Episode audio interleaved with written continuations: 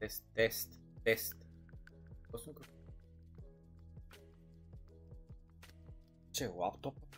Това не разбирам. Но, всеки случай, започваме след 15 минути.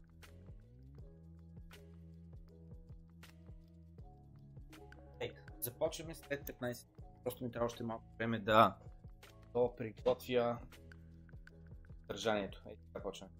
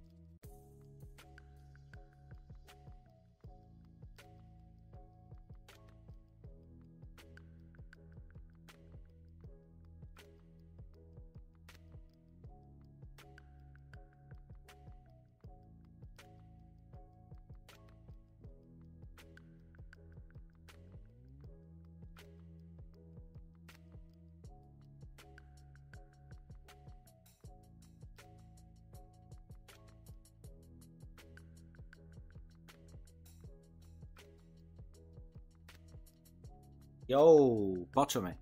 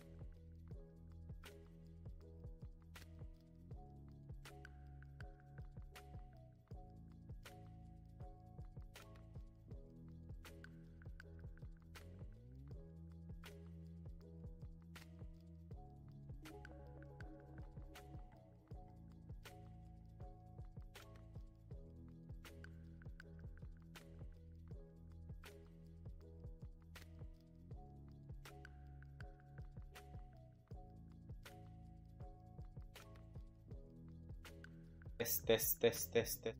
А чувам ли се добре? Нещо имам чувство все едно, че не се чувствам добре, защото имам чувство все едно... Ам...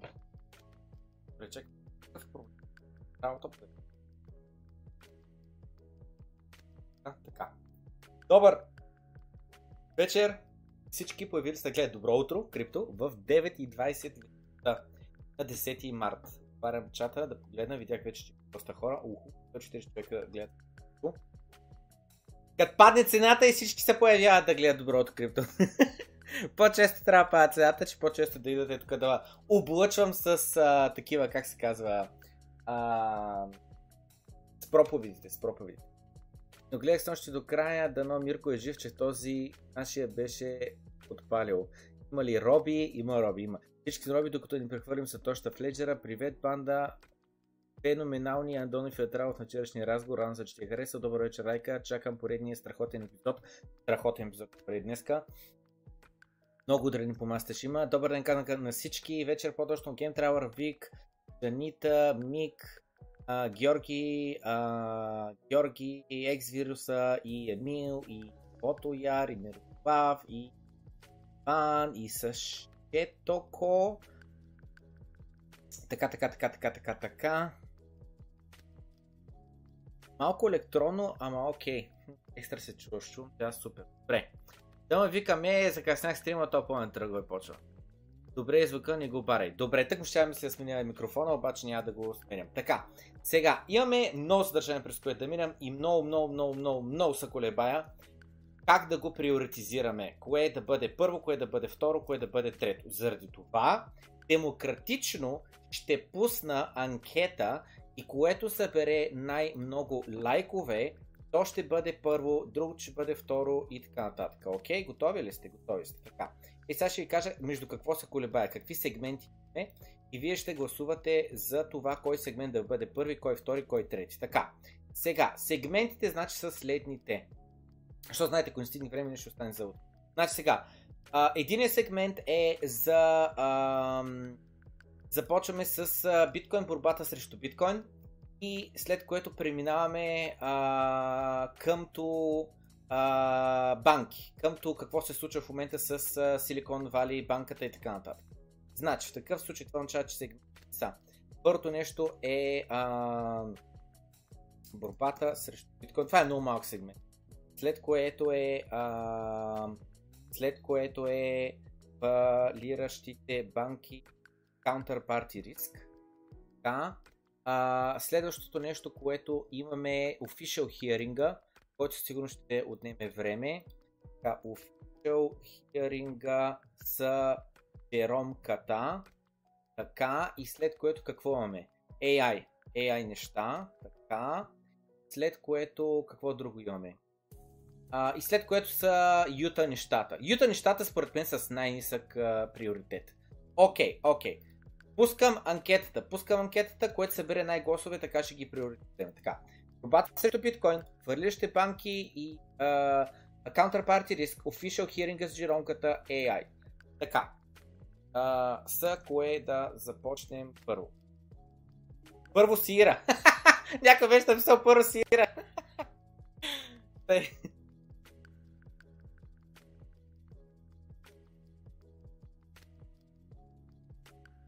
Така, сега. Започваме първо след това нещо. Ей, знаете ли какво бе? Има и COVID неща. Трябваше да добавя някъде там COVID нещата. А, ма нищо. Няма ги има в анкета. Така, сега. Значи. Първо започнем с се и този клип, който въпрос е следния. Просто да започна с това, защото е много кратко. Много набързо ще го отметнем а искам да ви остане в главата като мисъл. 53 секунди на видеото. Помните ли го е той кой? Помните ли го е той кой? Помните ли го? Той е така. Вуф. Вуф. Така го пусна в Google. YouTube. А, така. Going to Уф. Къде е, бе? Чакай, чакай. Going to zero. Аре, бе, що не излиза? Чакай, чакай, биткоин, биткоин. Той е, той е. Bitcoin is going to zero. Как се каже, бе? Джон Пена, нещо такова ми е в главата. Ай, той, той, той, той, going to zero, е това. Зуф, е той. Bitcoin is going to zero. Zero. When it comes out, zero. Да, е той дядка, е той дядка. Пълен, озубен, но койнер.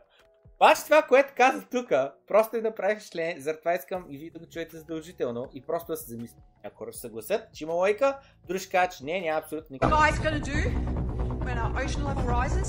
Now you're full of shit. Sit down. Да ви какво ще направим, когато се вдигнат а, океаните и а, такова. И, а, се разтопи леда и се вдигнат океаните. Какво ще стане, нали?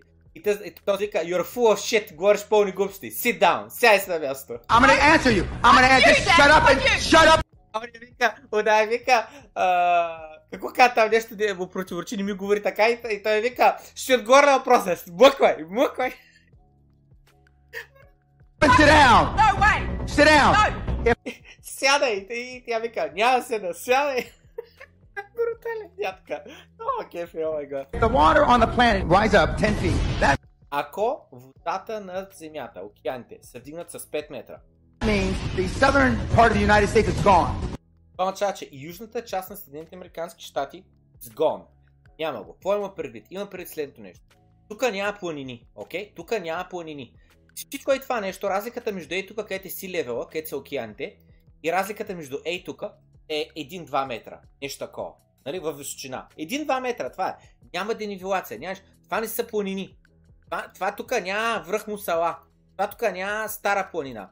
И това, което казва е, че всичко те и това, да виждаме тук тъмно-зеленото, аз като гледам, то значи и това тук. И може би светло-зеленото ли е най-низко. Да всичко те и това нещо не е светло-зелено. Иначе, всичко е това нещо изчезва. Изчезва. Дата навлиза в него изчезва. Плюс тъй, той по-малко по-късно, защото говори за Лондон. Ето е тук реката, дето е, се влива в а, това, в океана или там, какво се нарича. И е тук водата. Идеята е тая вода, като вземе да навлиза обратно към сушата, нали, защото като се надигне водата, не се злива в океаните, ми океаните просто навлизат в сушата. Всичкото е и това нещо. Всичкото е и това нещо. Потъва под водата, потъва под водата. Тук, където сме България, аз преди време съм си го и това нещо, като съм мислил. Значи само забележете, боже мой. Това е, казвам ви, преди 10 години. Като мислих да купувам апартамент във Варна, над 10 години.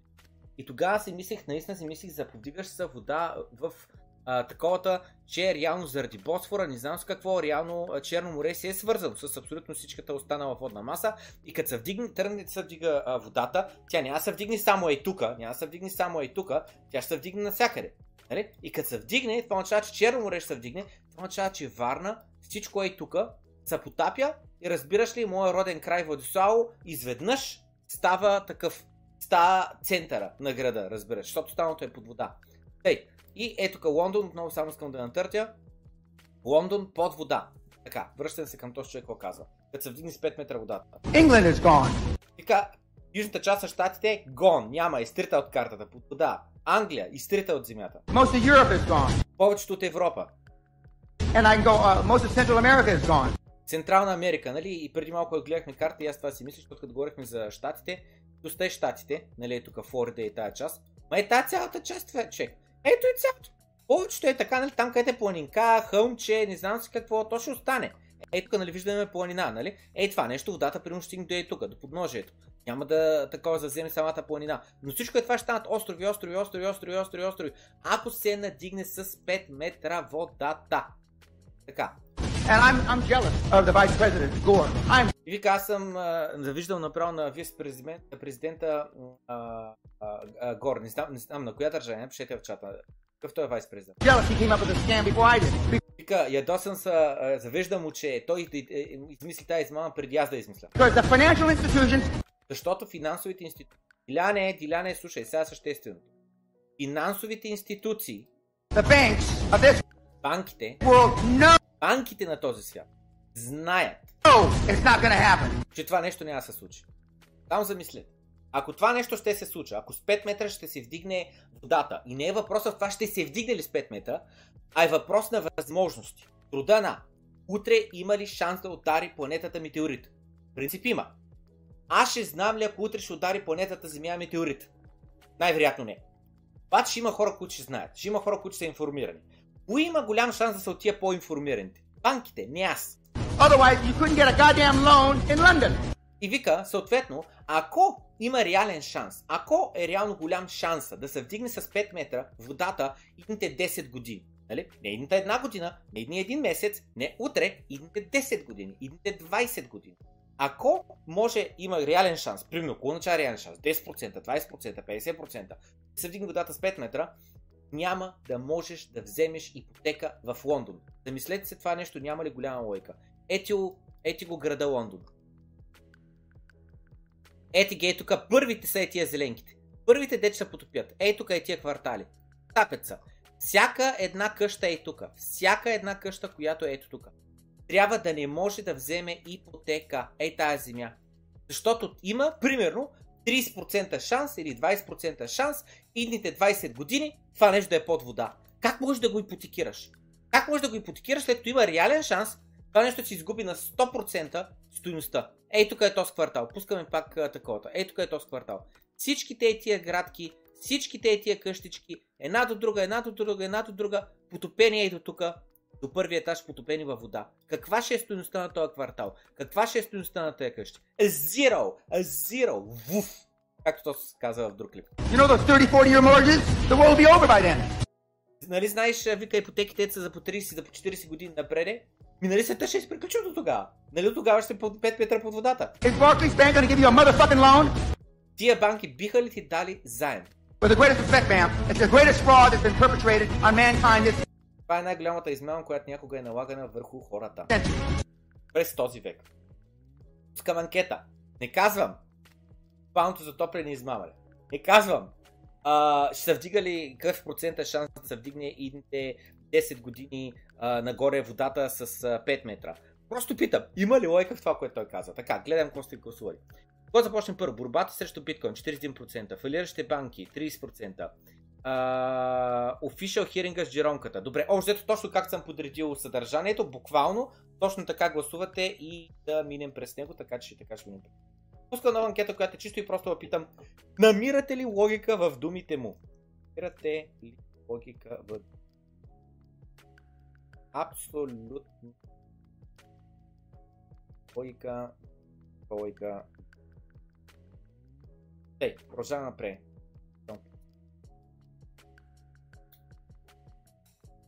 Шортва и Майами. Дон Пена, Дон Пена, да. Ах. Здравей, Димитър. Пускам климатика. А, такова, пускам климатика и се притеснявам сега да не иска да ма губят, че хабя ток.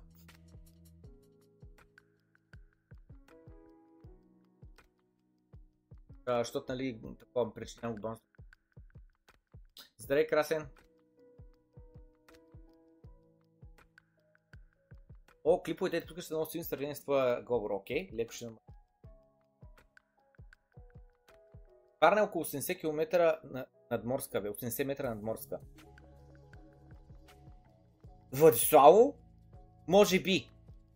Гръцката махала? Не.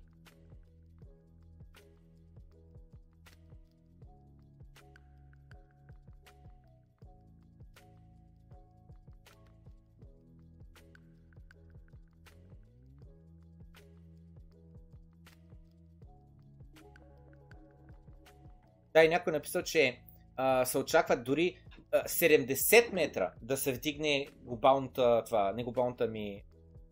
А, да, да е морското ниво. 70 метра, човек! Значи цяла варна под вода.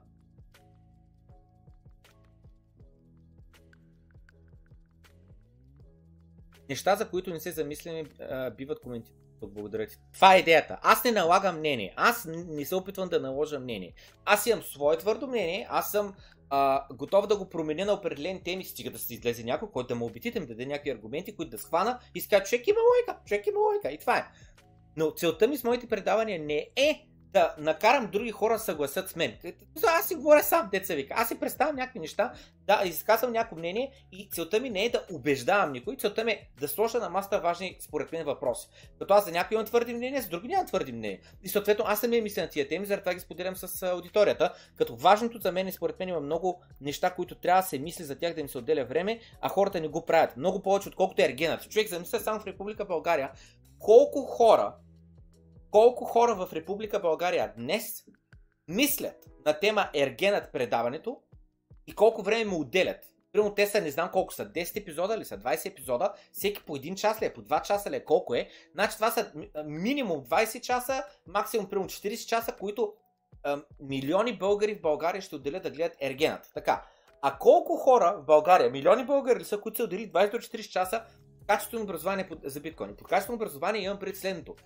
Ня, нямам преди просто прочитат някакви жълти статии, в които обясняват стандартни, едни и същи повтарящи се неща, ами да, да, да, да разберат наистина какъв, решава, какъв проблем решава биткоин а, и откъде а, е тръгнал и защо го е създал а, Сатош Накамото. Защото всеки обича да казва Сатош Накамото анонимен, създаден 2009. Но никой обяснява защо бе, защо го е пуснал 2009. В протест с какво го е пуснал 2009. Както и да е. Та съответно, да, нека просто повече хора се замислят на тия важни теми. Не просто биткоин като цяло случай.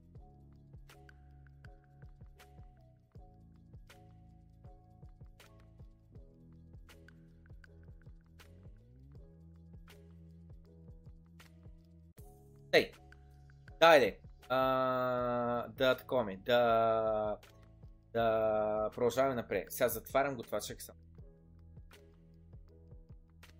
Чата съм. Падат си днеска сети. Така, затварям го това, затварям го това и продължаваме напред. Това беше анкетата, какво искате първо? Борба срещу биткоин, после другите неща. Добре. Първо започваме след този твит, просто го спомня, защото е много важно. Той твит е вече от 7 март, днес е 10 март, преди 3 дена и тия неща все по-зле стават. Това, което виждаме, 10 year, това, това сме го коментирали много в предишни епизоди на Доброто крипто, когато започна инвършна. 10 year uh, yield към 2 year yield а, вече е на минус 1% а. Само забележи, тая графика дейтва на, назади до 1989 година. Това е годината, когато аз съм роден. 1989 година. Нова анкета пускам, която е роден ли сте при 1989 година? Ай, сега няма да пускам да ни губим време, но... Значи това е за последните 35 години. До сега не сме имали толкова силен кърв инвършен. Лудница е това, което се случва.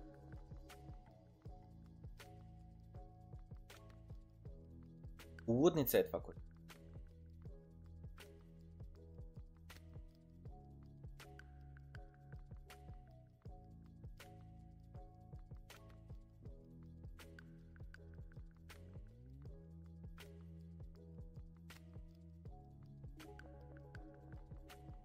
Качвам го това, затварям го това.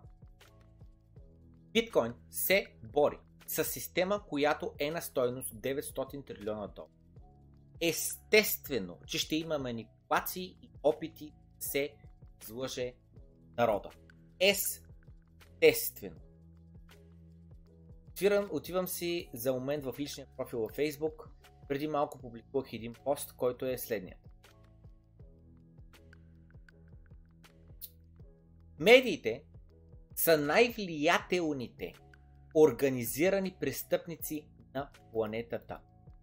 Ще го повторя, защото е важно за раз... Медиите са най-влиятелните организирани престъпници на планетата. Те имат силата да накарат невинните да изглеждат виновни, а виновните невинни. Изкривяват реалността според техните чужди цели. Постигат го, защото контролират сформирането на мнение и мислите на неинформираните маси. Малко по-късно ще говорим на те, ето този репортаж от на виртуален свят с Милен Стаматов. Идва ли краят на биткоин? Идва ли краят на биткоин? Нали знаете, он е сайт, ето, а, как е думата, че пак не я знам, биткоин обигатори. Нещо такова е. Не обигатори, ами то, то ми излезе обаче о, обитуарис, обитуарис, което означава, а, че го погребат, нали? Да, биткоин отново е погребен. Ето, последното му умиране е 21 февруари. Биткоин са joke, joke wrapped in a fraud. Dead, най-старата, 2015 година. 2023 година вече е умирал 5 пъти. Нали? На цена от 24к, цена от 23к, цена от 21к, цена от 16к и така нататък. В Spotify ли бе? Някой е казал, биткоин ще стане негативен. В CNBC, биткоин е една измама. В Cincinnati Inquirer, крипто най-голямата понти схема на всички времена. И последно в Експрес някоя медия, биткоин е една шега, която а, реално е измама. Да. Ей, този репортаж, няма го пускам сега, предполагам, че повечето от вас са го гледали. Казаха неизвестен гуру. Кой, кой каза, че Сатош Накомото е гуру, не знам, но неизвестен гуру Сатош Накомото е изобретил биткоин. Криптовалутите напомняли на треска за злато, която знаем как свършва, с други нещо лошо и нещо временно и така нататък. Един от най-слушаните и известни компютърни гении на света, Бил Гейтс. Така, Жене, че той е един от най-известните и слушани а, компютърни гении на планетата, ще пусна една анкета. Колко часа подкасти, съдържание и каквото и да било сте гледали с Бил Гейтс последния, а, последната една седмица. Ден един месец. Намерете лъка в думите му, да, 83%, не 17%. Искам следната анкета, която е следната. Колко часа съдържание с Бил Гейтс четохте, слушахте, гледахте следния месец? 0, 5 и над 5 часа. Това са, това са. А това е един от най- слушаните, популярните и така нататък компютърни гении на света, Бил Гейтс. Каза, че единствено стои за биткоин, това са най-налудничевите спекулативни явления на пазара, да инвестираш в криптовалути, като да инвестираш в теория на глупостта. Илон Мъск продава 75% от биткоините си. Илон Мъск не е заявявал нищо, кой е продавал негови биткоин. Компанията те са продади биткоин, за да може да изкара кеш, да може да ни бъде на загуба за едно определено тримесечие, което мисля, че беше последното на 2022 година. Съответно, те правят акаунт, акаунтинг трик, правят а, четоводни а, шпагати, а не че а, си продават биткоините, защото човек биткоин се запътя към 21 век е века на ресурсите и недостига им. Храна, вода, енергийни ресурси. Биткоин хаби много ток, а не произвежда нищо. Се твърди в ето това а, видео. А, и така нататък. Ружа Игнатова, OneCoin, а, крипто измами за милиарди. Естествено, смесваме Ружа Игнатова, българката и OneCoin, пирамидата, зад която няма блокчейн, няма криптовалута, няма нищо, с биткоин. Разбира се. А, има ли бъдещи биткоин? Има ли добавена стойност от този бизнес? Те го наричат бизнес или е само манипулация? Всички аналитици, за разлика от масово появиливите се финансови и псевдофинансови а, консултанти, казват, че криптовалутите нямат бъдеще, освен ако, не се обезпе... освен ако не са обезпечени с злато. А за мен някой аналитик, ако каже, че криптовалутите нямат бъдеще, освен ако не са обезпечени с злато, отново не знаят какво е думата, какво означава думата counterparty risk зависимостта от някой друг. Защото застраховките работят докато няма масово хора, които имат нужда да се възползват от застраховката си. Защото в един такъв момент самата застраховка фалира. Днес ще говорим на тема FDIC Insured в Съединените Американски щати. FTX, най-голямата борса, която не е вярно, се срина и донесе труса на пазарите. FCX каза, че е било Ponzi. Най-много загубили хора имало от валута на FTX, което е FTT токена, което е тотално невярно, защото FTT токена беше изключително ликвиден и много малко пари реално наляти в него. Точно по този начин те имали продат FTT токена и след което с него трябва да заемат заеми с борсата. Слушай, Робе, медиите имат нещо важно. Исках да минем през това нещо, защото биткоин се бори с една система, която е на стоеност 900 трилиона долара. Ама естествено, че ще говорят лъжи и ами по медиите. Значи, в Съединените Американски щати президента Байден предлага 30% допълнителен данък, по-скъп да бъде електричество, ако то се използва за копаенето на биткоин или други криптовалути. Те казват, че биткоин пречи преминаването къмто енергия, която да, а, а, а, такова, да произвежда малко а, вредни емисии. Което е тотално невярно. Просто е тотално невярно. Буквално а, а, а, а, този а, в Тексас само секунда, просто само за мен да защото няма да ми отнеме време. А, а, не съм сигурен дали добавих съдържанието, защото не исках да такова, не исках да а, отнема а, времето и се колебах дали да, да го пропусне, но просто толкова е тематично. В Тексас как а, говорят за а, а, биткоин копанието и колко много а, а, помага, за да може точно това да се до, донесе а, а, чиста енергия. Ето го. Ето го, пускам го видео от сега, просто защото е тематично. Не знам по-нататък ли съм. ERCOT was had been looking for. So for many years, ERCOT was had been looking for loads of scale that could really respond in a demand responsive way that could help us balance our grid. Вика, години наред ние търсихме нещо, което му трябва електричество, обаче в responsive way, което означава по начин по който мога да кажеш сега работи, сега не работи, сега работи, сега не работи, сега черпи ток, сега не черпи ток. А, за да може да ни помогне да стабилизираме нашия грид, да не е постоянно имаме нужда от много ток, нямаме нужда от ток, имаме нужда от много ток, нямаме нужда от много ток. Ами да може да го изравним, да е много малка амплитуда, ако ще има някаква амплитуда. Back in 2015, you may remember we started the process of setting up loads in scale. It was through, I think, about 2016 or 2017. No one showed up at first. There just wasn't any loads that, of scale that could really help us in that market. 2015 година, преди 8 години започват тази инициатива. И каза, тогава никой не се появи. Никой не се появи, който да може да му трябва ток, ту да му трябва, ту да не му трябва и да бъде at scale. С други думи, да говорим за сериозни количества ток, а не за някакви а, а, много малки количества ток, които няма реално да им помогнат. But it's here now. And it's a great thing for helping us to balance the grid, helping us to manage all of our resources. Uh, the, the Bitcoin И казах съответно, но вече е тук. Реалността е тук вече. Благодарение на биткоин ние може да а, а, балансираме нашата а, електропроводна система в Тексас.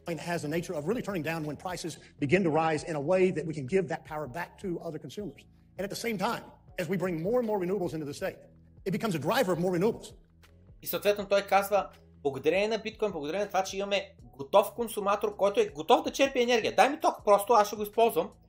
А, успяваме да произведем повече а, а, такава чиста енергия и да докараме да, да, да, да приветстваме още инвестиции в чистата енергия в Тексас. Because right now, if we bring in all the renewables that are signed up to want to come to our state, there will be a significant depression of pricing during the day. И съответно той каза проблема, че в момента ако дойдат всичките соларни панели, които искаме да дойдат в нашия щат, проблема е, че изведнъж цената на тока ще се срине през деня, защото имаш много производство на ток през деня, а през вечерта нямаш никакво производство. By having Bitcoin there to assist and to stabilize those prices throughout the day, it's going to drive more renewables in our system. And that's И благодарение на биткоин той ще ни помогне да стабилизираме цената на тока и по този начин да успеем да докараме повече чиста енергия, не произведена с нефт, газ, бензин и така нататък. А, така просто да имаме по-чиста енергия, което е добре за Тексас. Само забележете какво казват тук. Какво казва този човек, който отново какъв е той? Former head of New York and Texas Electrical Grids. Това е бившия шеф на електрическата мрежа на щата Нью Йорк и на щата Тексас. Забележете какво казва човека. Професионалиста. Но в същото време Байден администрацията казва биткоин пречи на това да успеем да преминем къмто а, чиста енергия. Чиста лъжа просто, разбирате ли? Лъжа! Защото разликата е, че ония човек реално работи за щата, реално работи за народа, а тези са, а, реално работи с истинската техника, с истинската мрежа, а тези хора са корумпирани на парички на джобче престъпници. Казвал съм го няколко пъти преди това публично. Това е един от начините по които те ще се опитват да атакуват биткоин. Но всички, включително и хората, които не са биткоинери, трябва да се бият с зъби и ногти. Това нещо да не става реалност. Да има 30% по-скъп ток, ако ти ще го използваш за копаене на биткоин. Защото, ако създадеш различни цени на електроенергията, в зависимост от това, за какво ще използваш, то в бъдеще това означава, че а, яко ще ти влизат вътре в твоето лично пространство и всяки един киловатт час, който ти хабиш, ще те питат защо го хабиш. Е, сега пак ми стана топло, пак ще пусна климатика. И те могат да дойдат да ме питат. Аджаба, в момента виждаме, че хабиш ток. Защо хабиш ток? Переш ли? Гладиш ли? Чистиш ли? Печеш ли? Отопляваш ли се? Това ще създаде един прецедент, където веднъж като е наложено за биткоин, абсолютно нищо ни пречи след това се да наложи и за нещо друго. Само забележете, в момента в който те накарат така, че твоето използване на електроенергия вкъщи да го плащаш по-скъпо за определено нещо, буквално могат да се създаде една субсидираща а, а, а, ситуация, в която буквално а, това да облагодетелства бизнесите, а не крайния клиент. С други думи, абсолютно пример. А, трябва ти електроенергия, за да си отглеждаш в къщи определена растителност. Така, трябва да платиш 50% по-скъп ток за което. Обаче, ако бизнес го прави това нещо, който има точно определен лиценз, който много трудно се вади и съответно много малко компании го имат в държавата, те не е нужно да плащат 50% по-скъп ток. И по този начин създават монопол.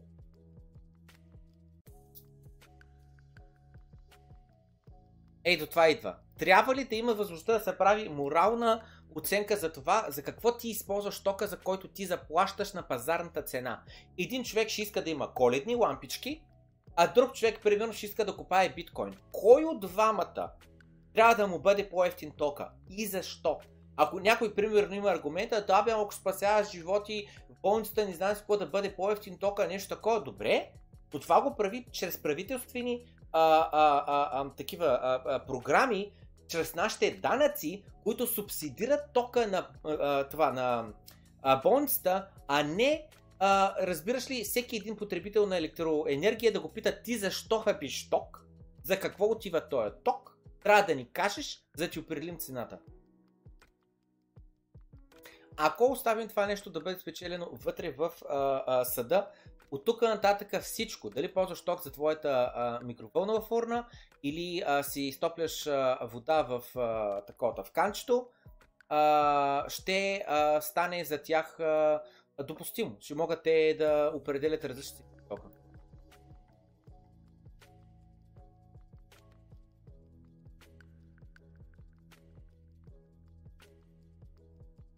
Штатът на Южна Дакота се опитва да подпише законопроект, който ще изключи, не включи, изключи биткоин от дефиницията на пари, докато в същото време положи основите да може CBDC-тата да бъдат а, прокарани вътре в щата на Южна Дакота. Значи, чета, само е този сегмент е ужасно важен. Пари, те казват, означава разменна монета, която е в момента одобрена и приета от правителството или от чуждо правителство.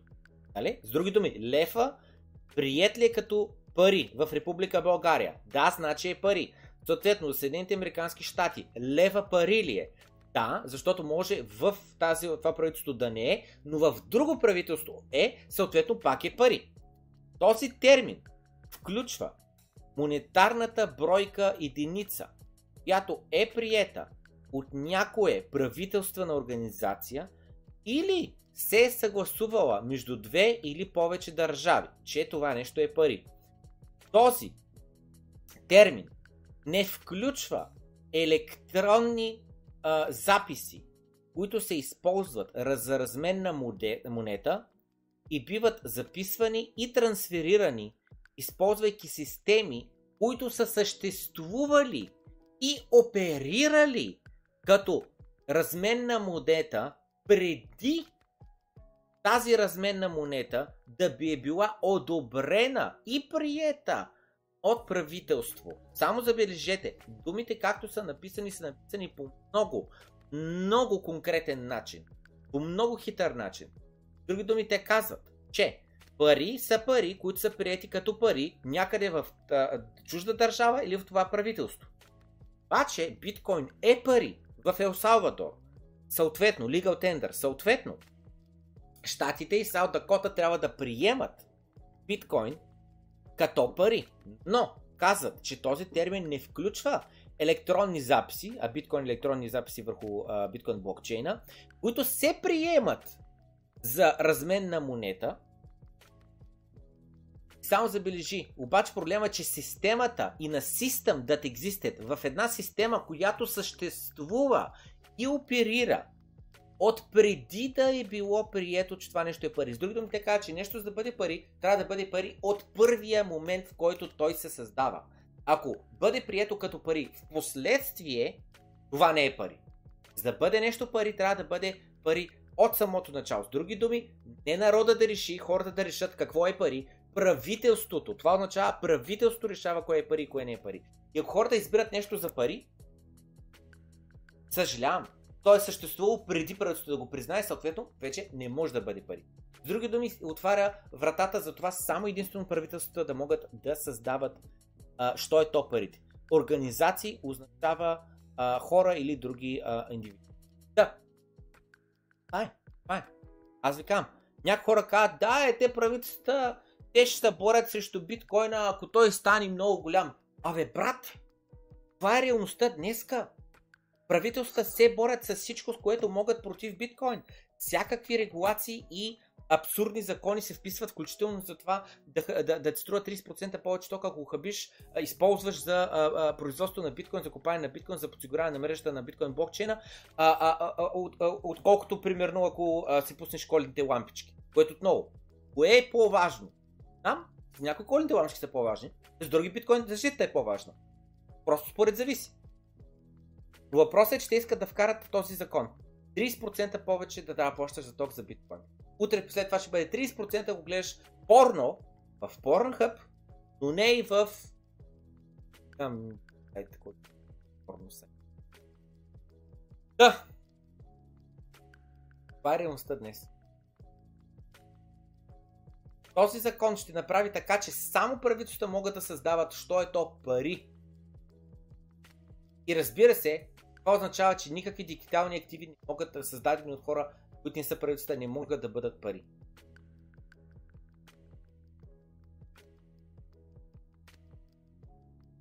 Най-лошото нещо за това е, че този текст се опитва да бъде а, натиснат в 21 различни щата измежду Съединените Американски щати.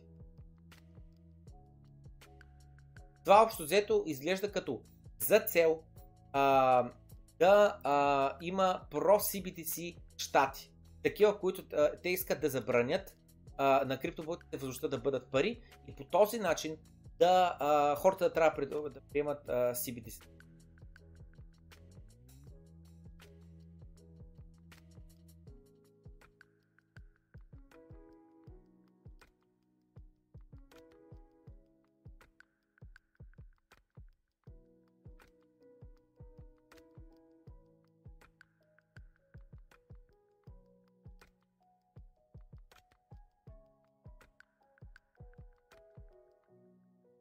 Да, ударих лайка. Моля, ударете и вие лайка. А...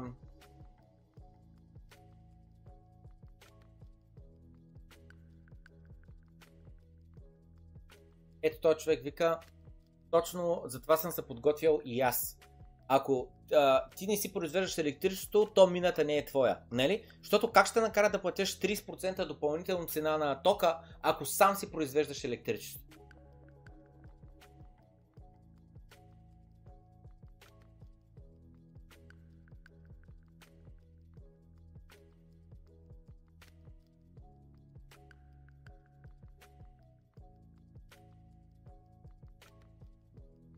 Много бързо. Предната беше колко часа съдържание с Бил Гейтс слушахте, гледахте последни месец, след като е толкова популярен. 0 часа 92%, 1 до 5 часа 8%, над 5 часа 0%.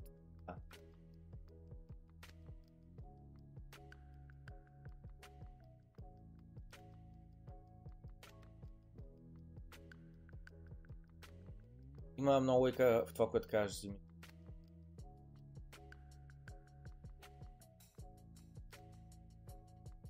Тъкмо наскоро гледах за Либия, между другото. Някаква лудница с...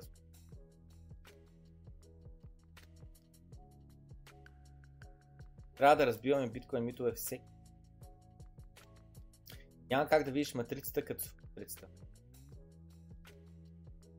Тъй. Продължаваме напред. Значи сега. Сега. IMF казва, че криптовалутите не трябва да им се дава статуса на официална валута или а, а, официално разплащателно средство, за да може да се защити монетарната независимост и стабилност. Само вижте какво е изречено. На криптовалутите ни трябва да им се дава статуса на официална валута или на официално разплащателно средство, за да се защити монетарната независимост и стабилност. Какво означава това? Представете си, че имаш една бензиностанция в цялата държава и няма други бензини. И ако някоя друга бензиностанция изведнъж се появи и тя е по-ефективна, с по-низки а, такова а, цени на бензина, зареждаш много по-бързо. Само си представете бензиностанция, в която когато спреш, трябва да зареждаш автомобила един час. Не ти ли звучи ужасно това нещо? Само си представете, сериозно, представете си. Бензиностанция, в която трябва да зареждаш един час. И зарежда 5 минути. Или даже и за 2 минути може да зареждаш, ако бързаш. Ами зареждаш за един час, бе. Само си представете колко по-различен би бил света. Колко по-малко биха се използвали автомобили. Защото то е неефективно. Просто е неефективно. Просто имаш технологични пречки, стени, които ти пречат да ползваш автомобилите. Един час, брат, постоянно. Само замислете колко изгубено време ще бъде. Замислете се, ако трябва, примерно зареждаш в момента колата, примерно два пъти в седмицата. И я зареждаш средно за по 5-10 минути. Значи губиш 10-20 минути на седмица зареждане. След това представете това нещо, ако отнемаш 2 часа. Обаче замислете се другото нещо. Ако отнемаше 2 часа вместо 5-10 минути, това не само означава, че изведнъж трябва да биш по 2 часа на седмица вместо по 10-20 минути, ами означава, че има и опашки. Или трябва да има много по-малко хора, които да зареждат, или ще имаш вечни опашки. Което означава, че просто опашките в един момент ще бъдат 24 часа, постоянно има опашки, постоянно има опашки. Което означава, че ще се намали със сигурност а, използването на автомобили. Сега всичко това нещо е една теория, която казвам в момента, която, нали, как така, измислен а, казус е, но той просто репрезентира това, което се случва в момента. Имаме монетарна система, която е неефективна. Появява се нова, която е по-ефективна, по-добра, по-бърза, по-отворена, всеки може да транзаква с нея, ефтини са транзакции и така нататък. И изведнъж старата система чувства заплахата от новата система, разбира, че изведнъж старата система ще стане а, такава, от която да ня, никой да не я ползва. Просто защото е вече изостанала, морално изостанала, неизползваема, технически просто а, зле, всякакви зле, корумпирана. И естествено, че старата система ще каже, че новата система не трябва да бъде допусната. Представете си тази единствена а, така в те, теоретичния случай, който разговаряхме, единствената бензиностанция, как тя с зъби и ногти ще се бори, да не се допуска други бензиностанции в държавата. Защото допуснат ли се, това означава, че ще фалират. Буквално те казват, не искаме никаква конкуренция, за да може да защитим стабилността и независимостта си. Какво означава това да си защитим стабилността и независимостта? Означава точно това, че знаят, че това нещо ако продължи, тяхните валути ще умрат. Той вика, радвам се, че а, други държави са независими и правят най-доброто за техните жители.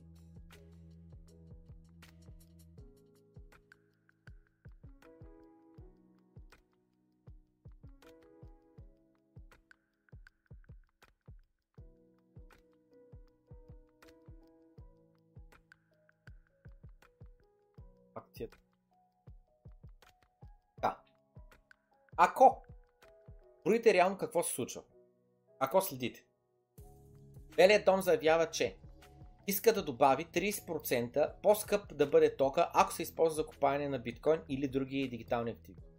NYAG съдят KuCoin и заявява, че Ethereum е security. Елизабет Уорен празнува, радва се, пирува, че Silvergate Bank рън се случва и започват ликвидации. Генсвър заявява, че почти всички криптовалути не следват правилата. И всичко това нещо се случва последните 48 часа. Ако не мислиш, че това нещо е координирано, не знам какво да ти кажа. Сега, знам координирано ли е или не. Това обаче, което знам, е, че борбата се случва в момента. И всички хора, които казват, те правителствата ще го спрат, ако това нещо наистина е толкова добро. Те, богатите, няма да оставят това нещо то да се развие, ако а, то наистина а, е бъдещето и а, ще ги остави тях без хляб и така нататък. Според мен в момента се случва борбата пред нашите очи. Няма да го чакаме в бъдеще някога се случи. Сега се случва. Сега. Извода от тази война, от тази битка, се реши скоро.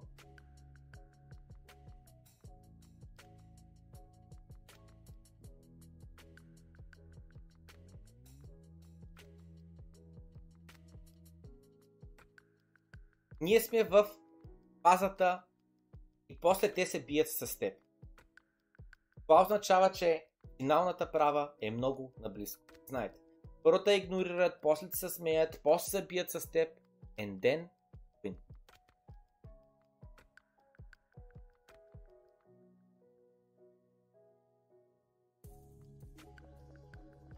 for them. Um, and if they if they've maybe reluctantly concluded that you can't ban crypto, they at least want to keep it account based, so that some third party can actually control the assets.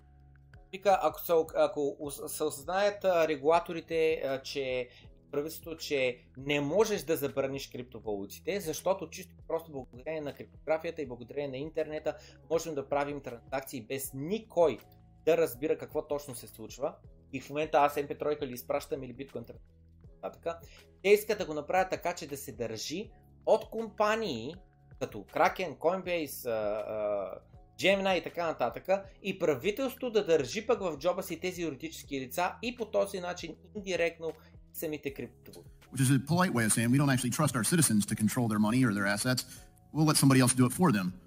И съответно това е, вика, един начин по който те казват, ние нямаме доверие на хората, че те имат а, а, а, такова, как да се кажа, а, компетентността да си държат сами парите, заради това нека някой друг да го прави вместо тях. С други думи, вместо да си държиш кеша в джоба под леглото, ти задължително да трябва да го държиш в банка.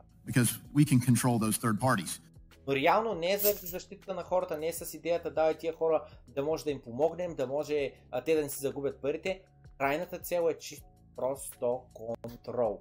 Да може да правителството след това да контролира тези а, а, компании. Uh, and in fact, that's what the regulators do, isn't it? Isn't what? They control the third parties. I mean, if you don't comply with the regulatory regime, you don't get to operate a financial services business, right? И той вика, а, нали това е по, в слушването с а, Джером Пол, малко по-късно него. Вика в крайна краща, не е ли точно така? Не е ли регулаторите да държат в джоба си компаниите? Защото ти ако не им следваш правилата, ти нямаш право да предлагаш услугите. Съответно, те абсолютно те контролират. That's right. Той вика, да, точно така е. Така е. Компаниите трябва да служат нашите регулации.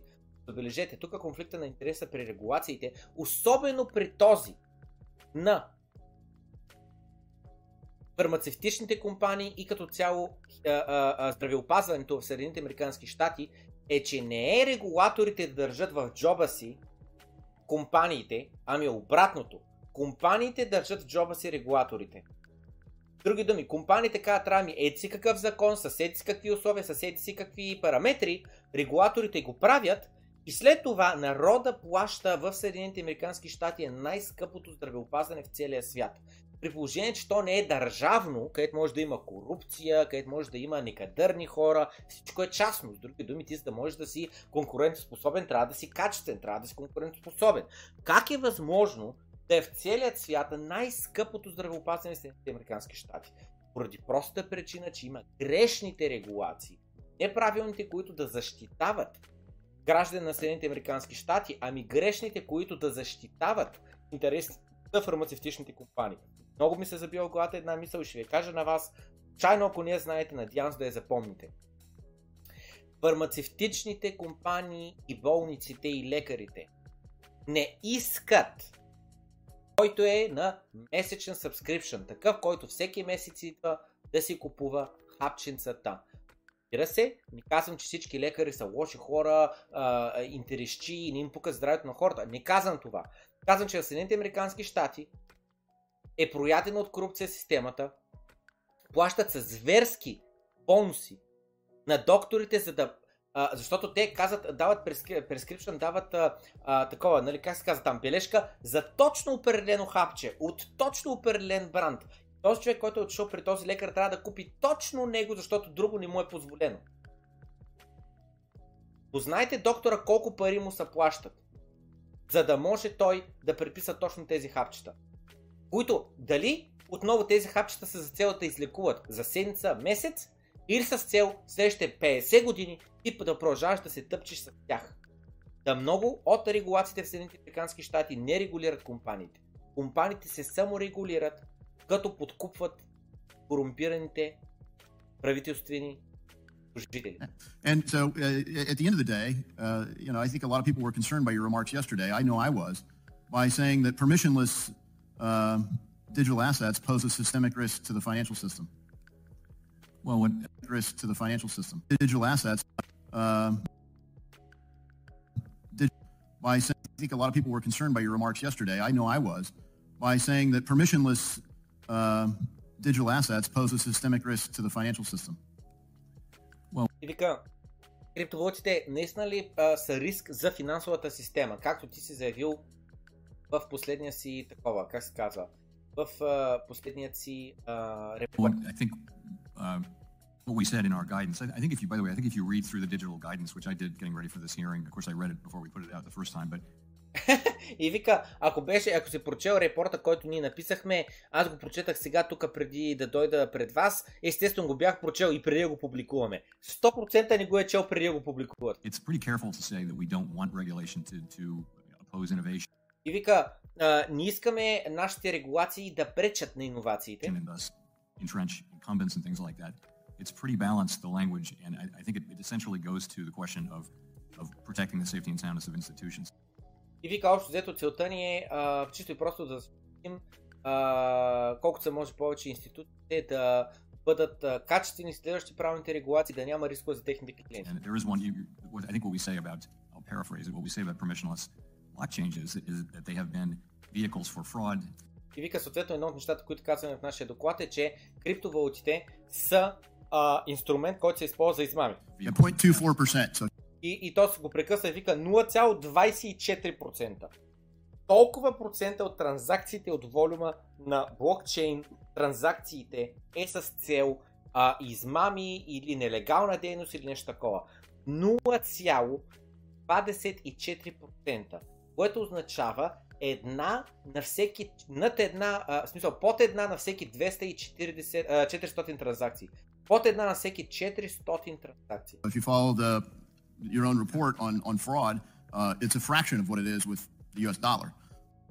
И вика, общо взето това е много по-малко, отколкото е а, а, щатския долар се използва за а, измами, за пране на пари и други нелегални дейности.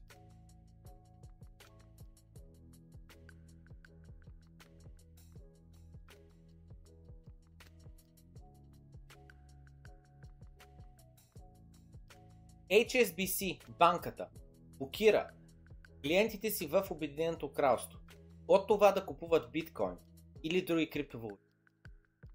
Това е същата банка, която е изправа 881 милиона долара за картелите, а, занимаващи се с наркотици.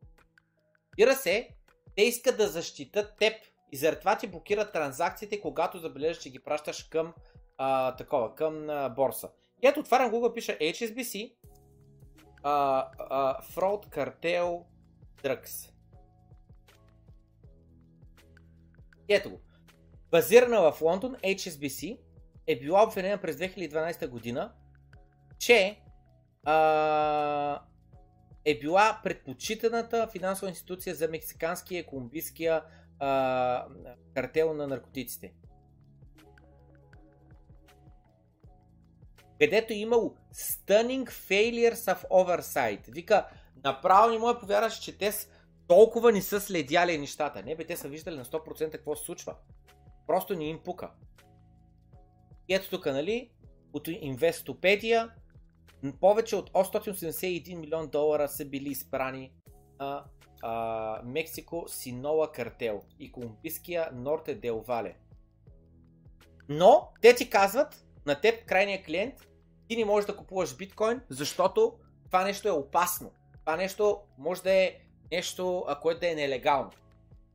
Войната в момента тече. Всеки, който все още си мисли, че биткоин правителствата ще го спрат, ако стане твърде голям, ако стане заплаха за тях, не разбира, че това се случва в момента. Не се знае дали ще успеят да го спрат. Не се знае. Но в момента правят всичко възможно, за да го спрат. И започваме с фалитите на банките. Започваме с фалитите на банките. Започваме с ето тази картинка, която казва това, което е в твоят банков акаунт. Мислиш ли, че е твоите пари? И аз попитах чат GPT. Какво е bail-in? И чат GPT ми отговори.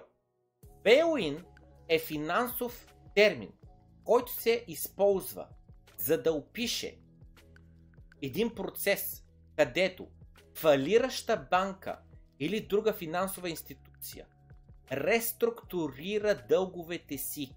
Знаете ли какво означава restructure its liabilities? Реструктуриране на дългове. Това означава следното. Аз съм банката, дължа на Иван 200 ля, дължа на Петър 500 ля и дължа на Георги 1000 ля.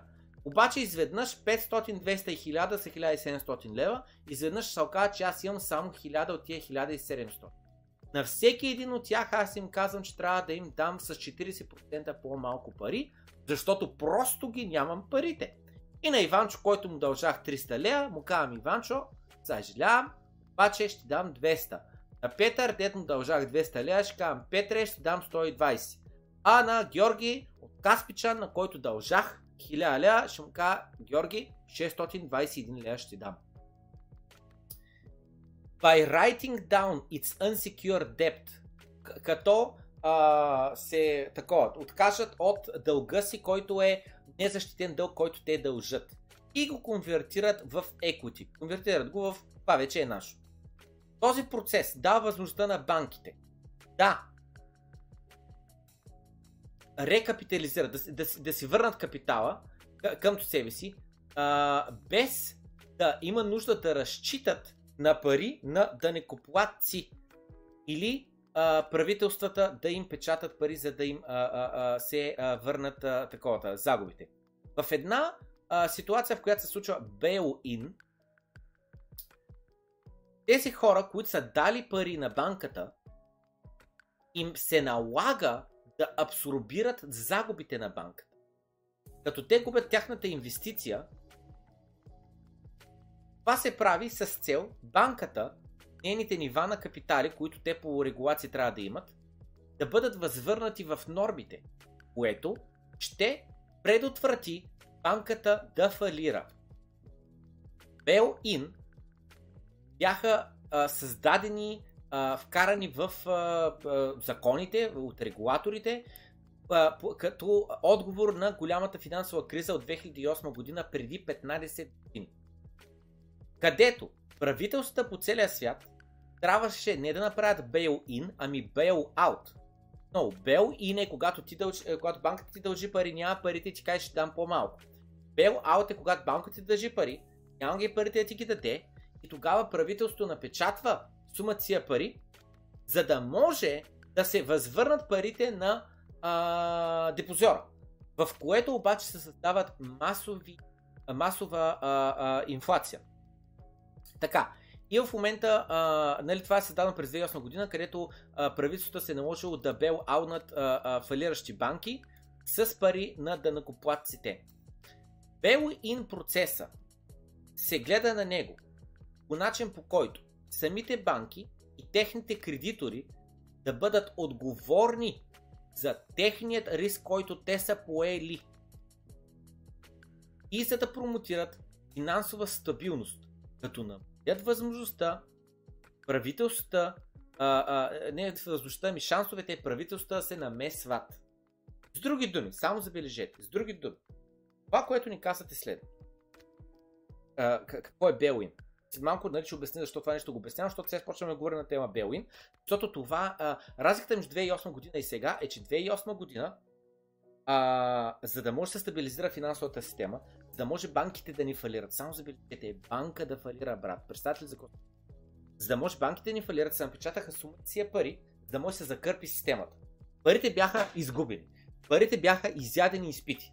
Парите бяха дадени в бонуси на най-различни а, трейдери а, за банките, най-различни директори, най-различни високо ниво менеджери и така нататък. Те с тия пари се купиха имоти по Беверли Хилс и а, че не мога да се сетя, как се каже в Майами там, а, най-якия плащ така нататък. Тия пари бяха дадени за яхти и така нататък. Защото тия пари не са бонуси по 1000, 2000, 5000, 10 000 Не, не, не. Това са бонуси в вида на десетици, десетици дори стотици милиони а, а, долари. Да. Парите бяха раздадени, парите бяха изхарчени и а, а, богатството на хората чисто и просто беше откраднато банката фалира, правителството а, чрез Централната банка изпретира пари, спасява банковата система, спасява банките да ни рухнат, защото когато рухне една банка, обикновено някоя друга банка е заела пари. Тая другата банка и тя ще рухне. После другата банка и тя ще рухне. И се получава едно домино ефект. И заради това са точно Накамото през 2008 година завършва биткоин и пуска проекта 2009 година. И заради това в първият блок на биткоин повеки ще бъде записана съобщението, че The Chancellor on the brink of second bailout for the banks. Това е първото съобщение записано в биткоин блокчейна и веки ще бъде записано. От тогава, за да не се случва отново това нещо, казват от тук нататък ще има bail-in. Тук нататък хората, когато загубят парите, защото банката фалира, сами ще си носят отговорността. Знаете ли къде се случи това нещо? Знаете ли къде се случи това в Гърция 2013. В Гърция 2013 година. Знаете в момента гърците имат ли доверие на банките си? Знаете. Искат ли да си държат там парите? Да през всичкото това нещо минаваме, защото има един страхотен трет от Джеймс Лавиш, в който той обяснява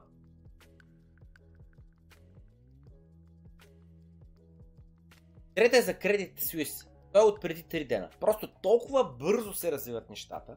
Първо беше кредит Суис, което е дъвка на тема от сумата си е време. Просто защото е голяма корпорация, която все пак много хора интересите са засегнати и много хора се намесват с цел да помогнат. А, а фалита, а, ако ще стигне до такъв, се случва бавно. След това Silvergate, след това сега последната на Silicon Bank, след малко ще ни оттам. Съответно мислям беше, че аз чета нещата от преди 3 дена, обаче така се чувстват се едно от преди 3 месеца или 3 години, Просто защото толкова бързо се случват нещата. Може би, както сте чували наскоро, Credit Suisse е в а, проблемна ситуация. Доста, доста проблемна. Въпросът е, могат ли те, или по-скоро, ще ли те вземат парите на депозиорите, за да могат да си изплатят на собствените кредитори а, в една, а, един банкрут, в който те реструктурират. Което какво означава? Credit Suisse банката, примерно, е взела на заем 2 милиарда. Credit Suisse банката, примерно, има 5 милиарда депозити. Credit Suisse банката, примерно, изкарчила е парите от взетия заем и не може, просто не може да си върне заема от 2 милиарда. Няма ги парите, няма го дохода, няма абсолютно нищо. Това, което им се налага да направи, е да взема 2 милиарда от своите депозитори да си извърнат така дълга. И бел аутове. Ако си на 20 години и по-късен, по, по-възрастен, може би ли ме помниш голямата финансова криза на 2008 година? Знаеш, този евент през 2008 до 2010 година, където големите банки бяха на ръба на катастрофична а, а, а, разруха, където, беден или не, а, а, не, не, къде, не, къде беден не, където са имали а, много а, малки или въобще не съществуващи а, а, съществуваща политика за менеджиране на риска. И следствие на лошата работа, която свършиха банките, повечето от тези банки получиха тежкото наказание, което те заслужаваха. Компаниите банкротираха, менеджерите си загубиха а, бонусите, много от тях бяха уволнени, много от тях бяха и арестувани. Разбирате ли, директори на банки бяха уволнени и арестувани. И им се наложи да се а, а, борят с тази каша, която те създадоха до края на живота си и да живеят бедни и в позор. Ами не. Ако помниш правилно, нищо такова не се случи. CEO-тата и менеджерите получиха големи бонуси. Запазиха си позициите в банките. Запазиха си властта, която те имат. Станаха по-богати всякога. Сега въпросът е как, как така имаш банки, които са на път да фалират, а техните директори и менеджери стават по-богати от всякога. Как може една компания, която фалира, собствениците на компанията да стават все по-богати? По принцип, аз ако отворя един ресторант, той тръгва да фалира, аз по-богат ли ще стана или по-беден? Ами, правителствата се намесиха и направиха bail-out. Напечатаха за пари, за да бъдат спасени банките. Те направиха грешка. Те загубиха сумата сия пари. От те си има пред банките. Те запла... заплашиха с тотална разруха цялата финансова система заради глупостта си и арогантността си. И бяха спасени от правителството. С парите на народа. Защото други пари няма. Това е. Парите са парите на народа. Други пари няма. Всъщност Централната банка на Съединените Американски щати изпринтираха тези нужни пари. Как ги изпринтираха? С QE. Как като взеха liabilities, взеха техните а, мъртви заеми, сложиха си ги на собствения баланс шит и освободиха банките от техните задължения. Общо взето това, което стана е, че ни прецакаха с една монетарна манипулация и инфлация. Буднаха нещата отдолу под масата, под бюрото и общо взето всичките а, такива нали, заеми, които се дължат, отидаха в Трежерето и Феда. Така. И сега, забързаме календара и от 2008-2010 година отиваме на 2023 година. Какво става? Каква е а, проблема, който идва в момента? В Обединеното кралство пенсионните фондове са over leverage с LTI-ове и са на прага да се сринат. Банка в Ингланд съответно се намесва за да ги спаси. В Италия и Испания и Гърция се мъчат с собственият си дълг, правителствения дълг. А, и а, опасността отново банковата им система да бъде тотално а, да се срини. Съответно, Европейската централна банка създава една манипулация, наречена Anti-Fragment Tool, за да се наместят. Като цяло, вместо тези държави, Европейската централна а, а, банка, вместо тези държави да случат проблемите, които е нужно за да се изчисти системата, Европейската централна купува, а, банка купува техния дълг, за да ги спаси и общо взето прецаква Германия. Дава на Германия това метлата, айде, чисти. Без никаква носене на отговорност, за който и да било. Освен носене на отговорност от аз и теб. А скоро, е, защото има пред инфлация, а скоро нещата станат дори още по-зле. Защото ще има скрито принтиране на пари от правителствата, където отново ще има бейл-аутове с парите на народа.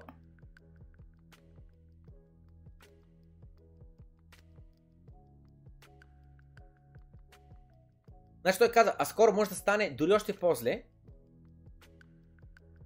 ако отново нали, почнем да ги спасяваме, но правилно се замислял, вика, сега има голям шанс да започне да имаме бел-инове, а не бел-анове. И тук сега да обяснява какво е бел-ин и преди малко минахме през това, през отговора на чат GPT. Значи сега, какво е Белуин? Общо взето той казва, отново кой е това, това е Джеймс Лавиш, който е Reformed Hedge Fund Manager, XCL Hockey, CFA а, и Cornell Fintech а, и така нататък. Тъй. Общо взето. Bail-in е когато кредиторите на банката, да, точно така, и депозиорите, трябва да се откажат от част от това, което банката им дължи, за да могат да спасят банката. С други думи, всички депозиори, които си пестят парите в определена банка, трябва да се откажат от част от парите, които банката им дължи, за да спасят банката. Имам следния въпрос.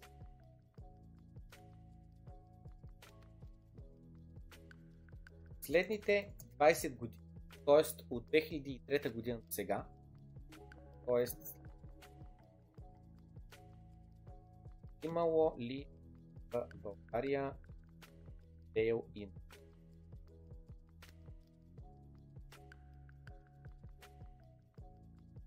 Да или не?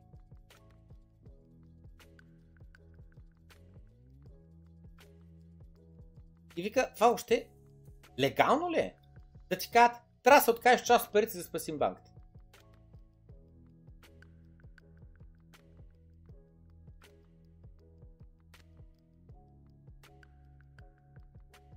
И вика, тъй като има реформа от 2010 година, тя прави бел иновете напълно легални в Съединените Американски щати. С други думи, преди това не е било така.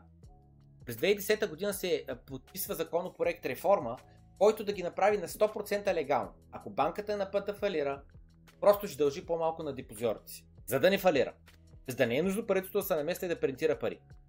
Всъщност, в Съединените Американски щати е заявено, че федералното правителство повече няма да вкарва пари на дънакоплаците, за да спасява голяма банка.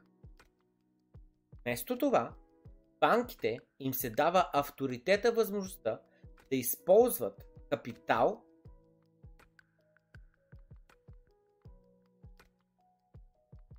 който те дължат като equity, за да не бъдат а, такова, за да не бъдат а, в несъстоятелност.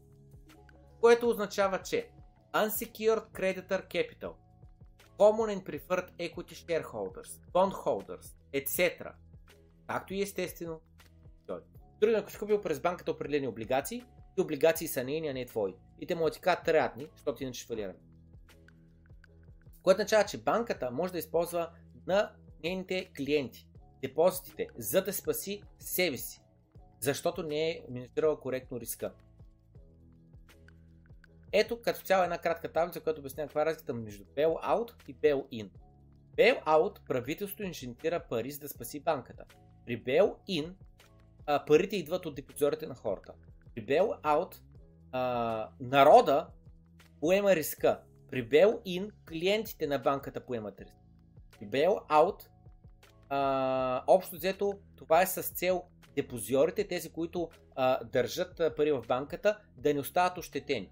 При Bail-in а, а, целта е а, останалата част от народа да не остава ощетен.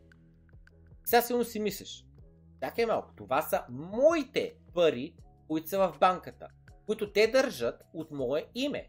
Все пак са си мои пари. Ами, е съвсем така. Заради това, това тази картинка не е случайна. Ти мислиш ли, че това са твоите пари в акаунта ти?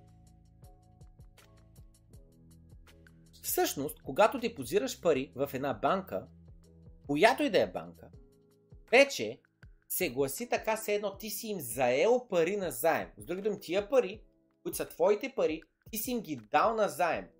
Вече това не са твоите пари. Това, което ти имаш, е договорни отношения, които пише, че те ти дължат пари. Други думи, в този момент той е вече заем. И ти вече имаш така наречения, който много пъти споменах, counter party risk. Когато да, да оставиш пари в банката, ти си въобразяваш на мнение си, че те са на сигурно място. Имаш counter party risk. Въобще не е така.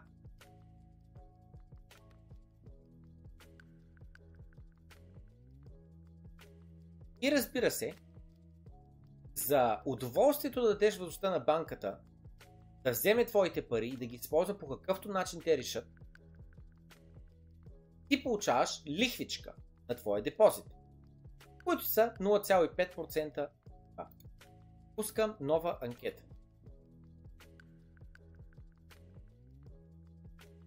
Следните 20 години, т.е. след 2009 година, имало ли е в България bail-in? Да, 47%, не 53%. Напишете долу в коментарите защо мислите, че имало bail-in в България или защо мислите, че не е имало в България bail-in. Така, а искам сега пусна следната анкета, която е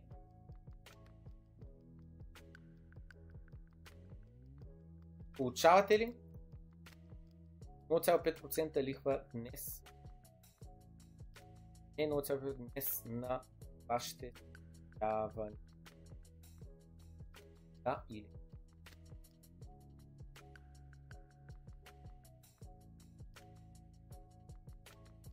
Съответно той каза, депозита става един актив в книгите на банката. който а, измества, стои от другата страна, на дълга си към тебе, защото пък ти дължат пари. Подобно на когато купиш един сертификат за депозит, CD, или Treasury Bond, който се очаква да бъде без никакъв риск, но хората, които а, а, са по-запознати, знаят, че това въобще не е така. Но имаш все пак някаква защита.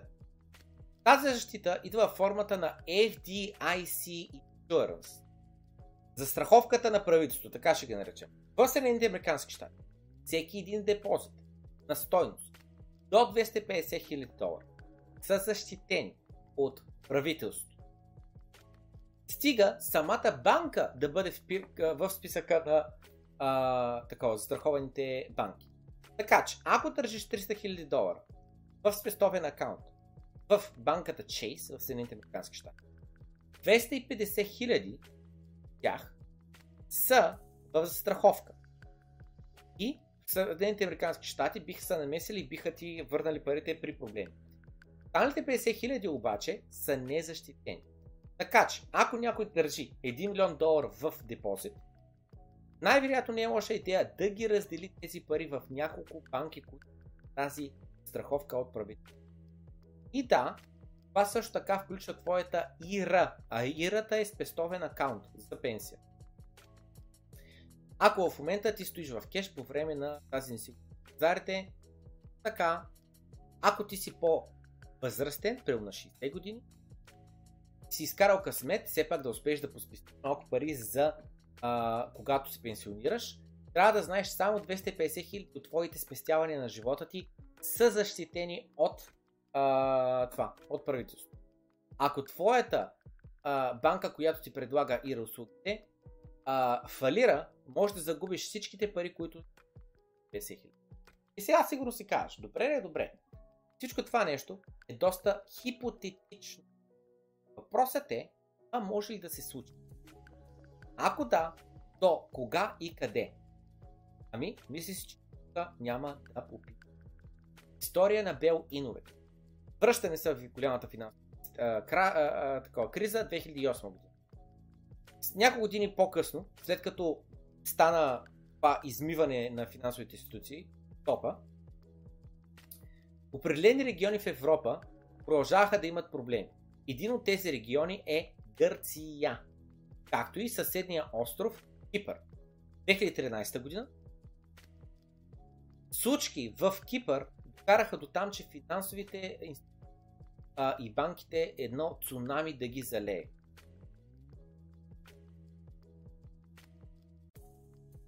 Съответно това, което се случва е, че правителството на Кипър се наложи да реструктурира банковият си сектор с минимални щети.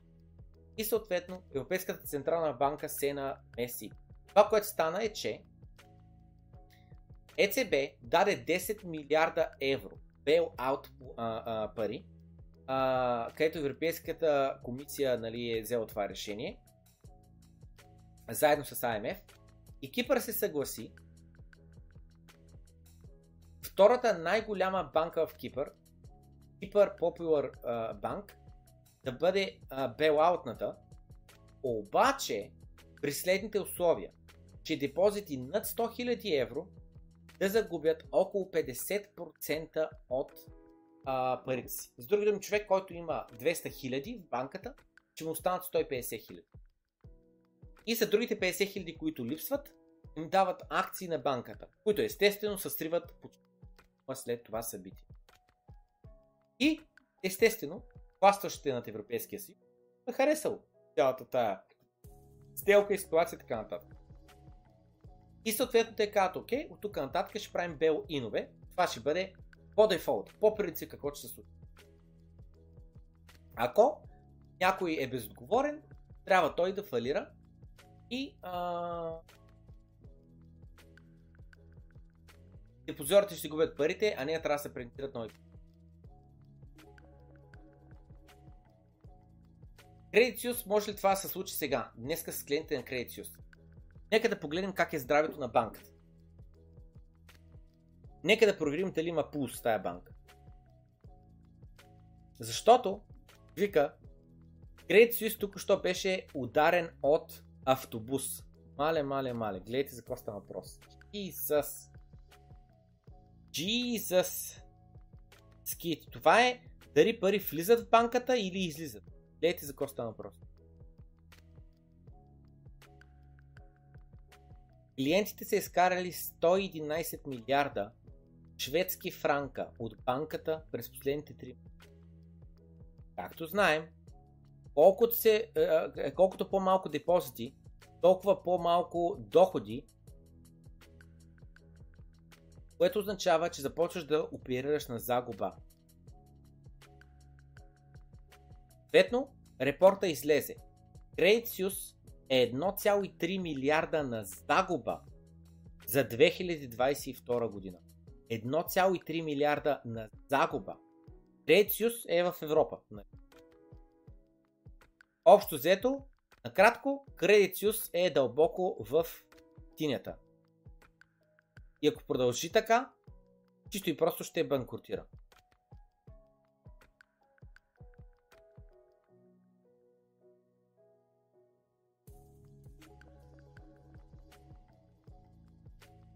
И само забележи, Suisse предлагат 6,5% лихва, за да успеят да а, подмамят азиатските богати хора, да се депозират там парите.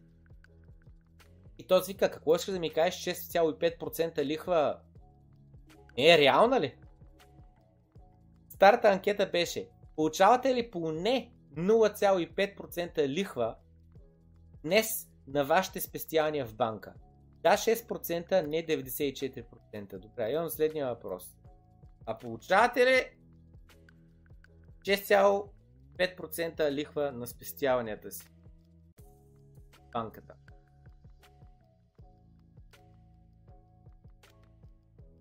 Ей. И сега, този епизод до голяма степен ще бъде концентриран върху а, що е то ам, как се казва, той то а, counterparty риск. Хората не осмислят, просто не осмислят. Аз спомням преди, преди две години, през 2021 година, ей по това време, март месец, или може би още по-рано е било, значи две години, в един подкаст е с Иван Иванов от BA Crypto Network. А, коментирахме а, що е то да притежаваш нещо. И аз тогава си спомням по време на подкаст казах, аз буквално съзнавам, че нищо не притежавам освен биткоина си. Вчера в криптоанархисти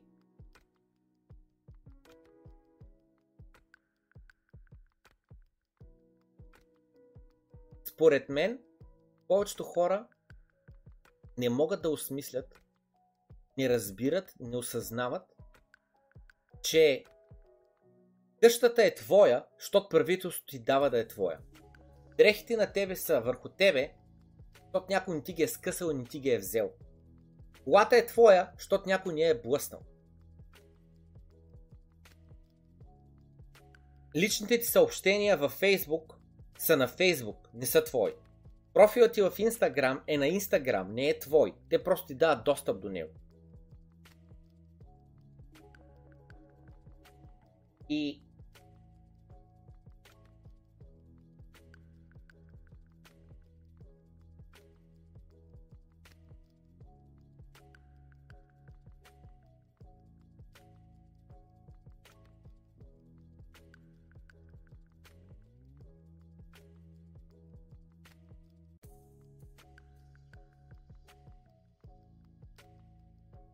единственото нещо, което ти го таксуват, искат годишен данък върху него, само ти можеш да знаеш, че го притежаваш, къде го притежаваш, колко е. Карата в затвора и не могат да ти го вземат. Какво означава това, че те вкарат в затвора и не могат да ти го вземат? Наистина хората им е ужасно трудно. Защото всеки бълък си мисли, да бе, ако те мъчат, ти ще си кажеш какви сте 24 думи. Да бълък, да бе, прав си, прав си. Начиши си егото, вкарай се едно пръстче в дупето и се радвай. Като се успокоиш, върни се и довърши подкаста. Ай сега сни паузата и оти въгъла. Тъй. Да кажем, че вече са начесал на дупето, на кефил съм много. Тъй. Разликата е, че ако мен ме вкарат в затвора, утре, мен ме вкарат в затвора, поради една или друга причина. Примерно, лъснал съм някой на улицата. Стана престъпник. Нали, то може да е как, как ска, инцидент, но въпреки това, по законите, влизам в затвора, защото съм блъснал някой с колата. Моят имот може правителството, държавата да реши да го продаде. Да го вземе, конфискува, да го продаде за пари, за да обещети семейството, което аз съм ощетил. Нали? Прямо блъсна бащата. И остане а, без пари майката с детето. Бащата е умрял и аз съм виновен и аз съответно трябва да платя за това. Вземат ми имота. Събличат ме, вземат ми дрехите, кажем, че тук имам някакъв скъп ланец, скъп часовник, ролекси, скъпи обувки, не знам ско. Всичко това ти го вземат, карата в затвора, дават ти едни затворнически дрехи, стоиш там и а,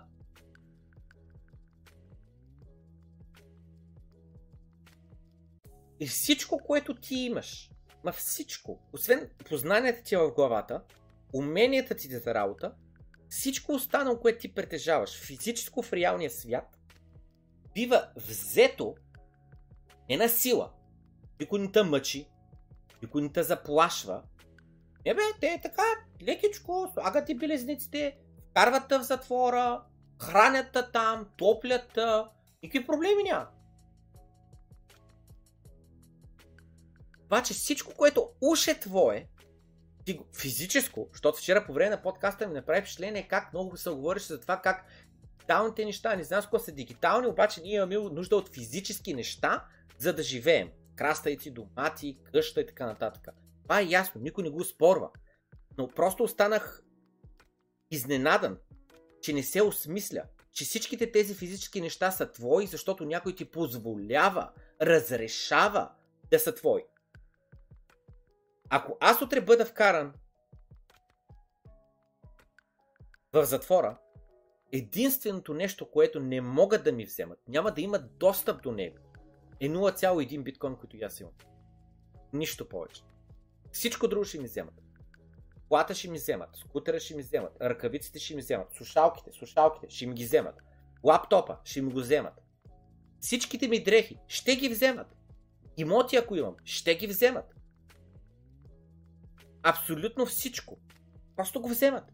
И аз нищо не мога да направя да ги спра. Нищо. Карат на затвора и всичко останало вече е на някой друг. Някой друг се разпорежда с него.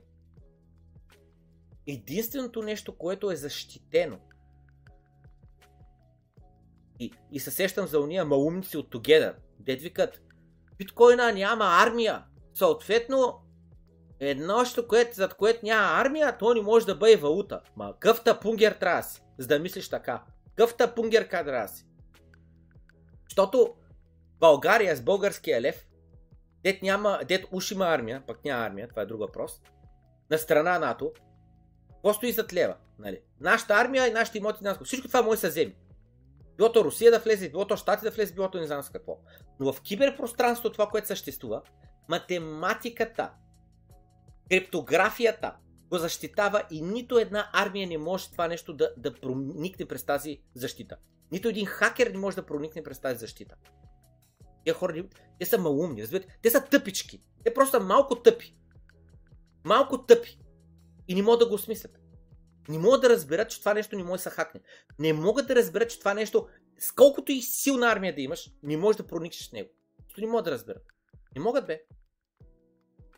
IQ тест се казва. IQ тест се казва. Да. Counterparty риск. Bail-in означава, че си губиш депозираните пари. Bailout означава, че защото една банка фалира, всички останали страдаме, за да спасим тая банка и депозиорите да не си загубят парите. В единия случай всички страдаме по малко, за да спасим банка. В другия случай, депозиорите на тази банка си казват, човек, повече аз тази банка няма никой да банкирам, ще банкира в друга банка. Докато също не се случи и там. И тогава вече спираш да банкираш и в тази другата банка. И след това губиш тотално доверие в банките и повече пари, кеш пари на ръка а, или дигитални монетки не искаш да държиш. И тогава хората осмислят биткоина, че там няма counterparty риск. И че това е единственото нещо, което ти наистина притежаваш и дори да вкарат затвора, никой не може да се разпорежда с твоят биткоин.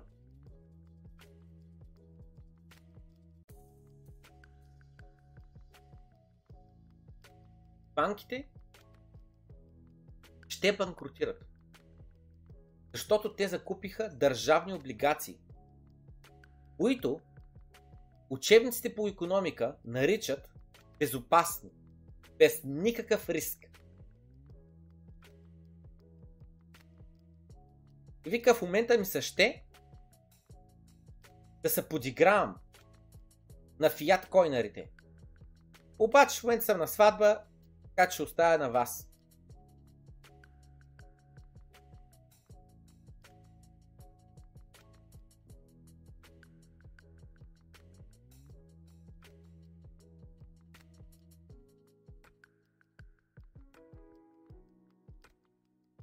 Quantified, да го сложим в цифри.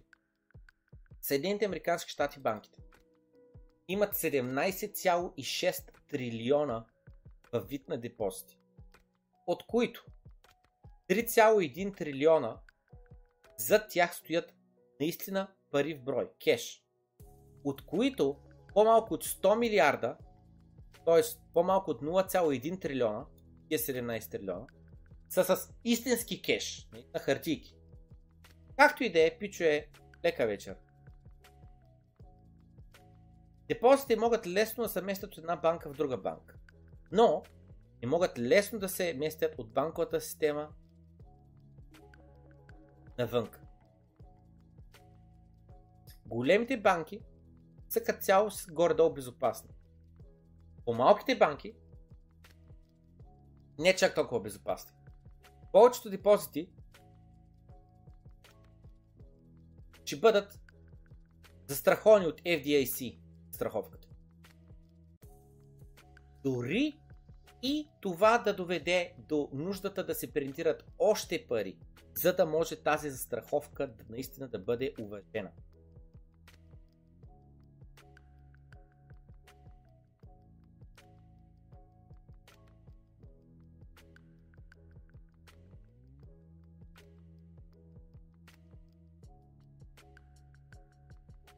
И то спита, нали, добре, каква е разликата точно между това да имаш депозит в банката и е, колко те имат като депозит в банките и колко те, те имат реален кеш, който държат на склад. И разликата е в това, че някои хора ще искат да се преместят парите от тая банка, която е по-малка и по-рискована, в тая банка, която е по-голяма и по-малко риск се очаква да има. Обаче други хора ще искат просто да си изтеглят парите в кеш.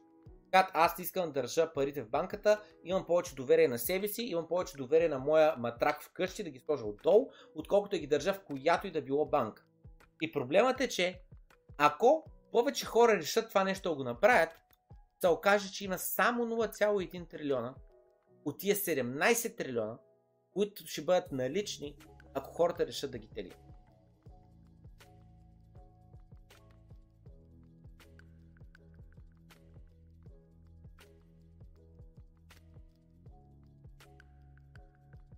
Ето къде е проблема, защото много, а, много хора не разбират, ей това нещо, което а, преди малко прочетахме, ей това нещо от SafeD. Банките ще банкротират, защото купиха държавни облигации, които учебниците по економика казват, че са без никакъв риск. Цял въпросът е, как може да фалира една банка, която е купила нещо, което няма риск? И ето тук е отговор. Този вика е добре, не мога да разбера. Нали, аз депозирам пари в банката. По друго мога да депозирам, ако не пари в банката.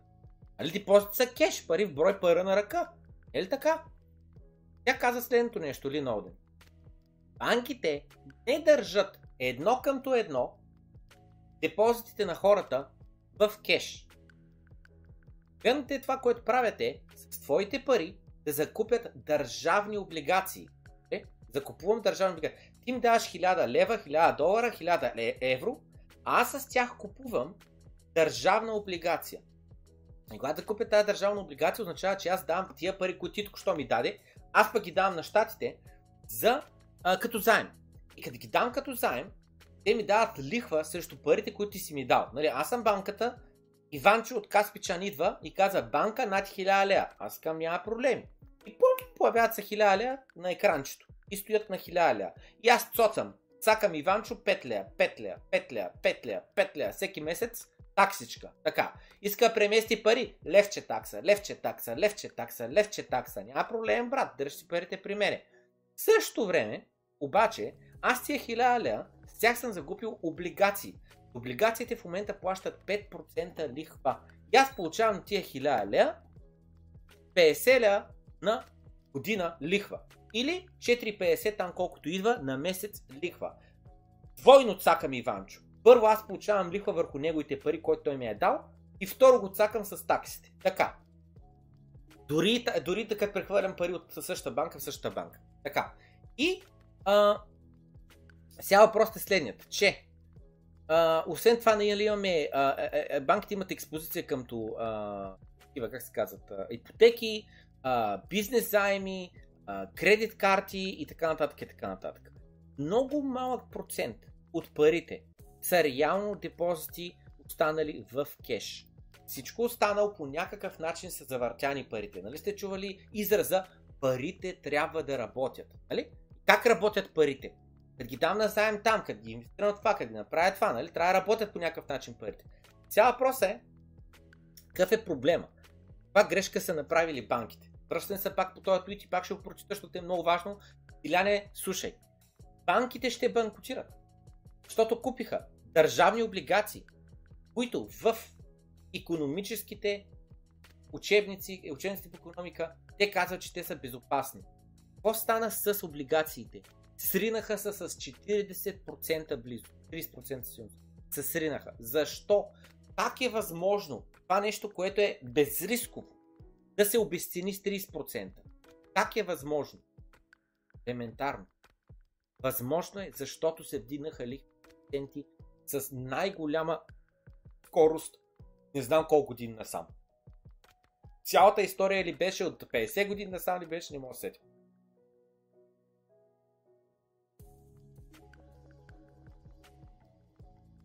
И съответно, ако искаш да изкараш парите от тия облигации, не можеш. Трябва да ги изкараш на зверска загуба. В Калифорния регулаторите затварят Silicon Valley Bank, SIVB, в най-големият фалит на банка от голямата рецесия на 10 март 2023 година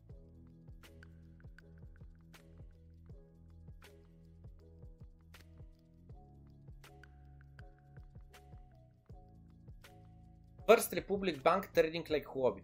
Скидите за какво става на въпрос? Скидите за какво става на въпрос цената. От 100 пада до под 50 и се връща 70 като един шиткоин.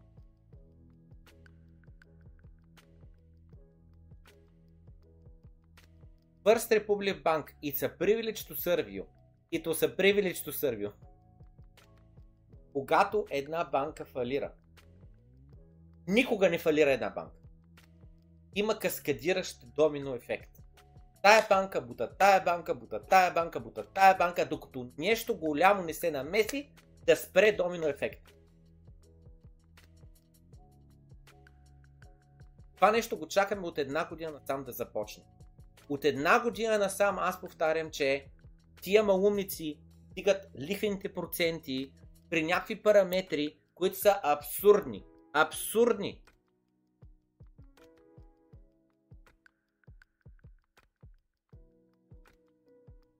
Имаме зверска инфлация, имаме облигации, които са паднали с 30%,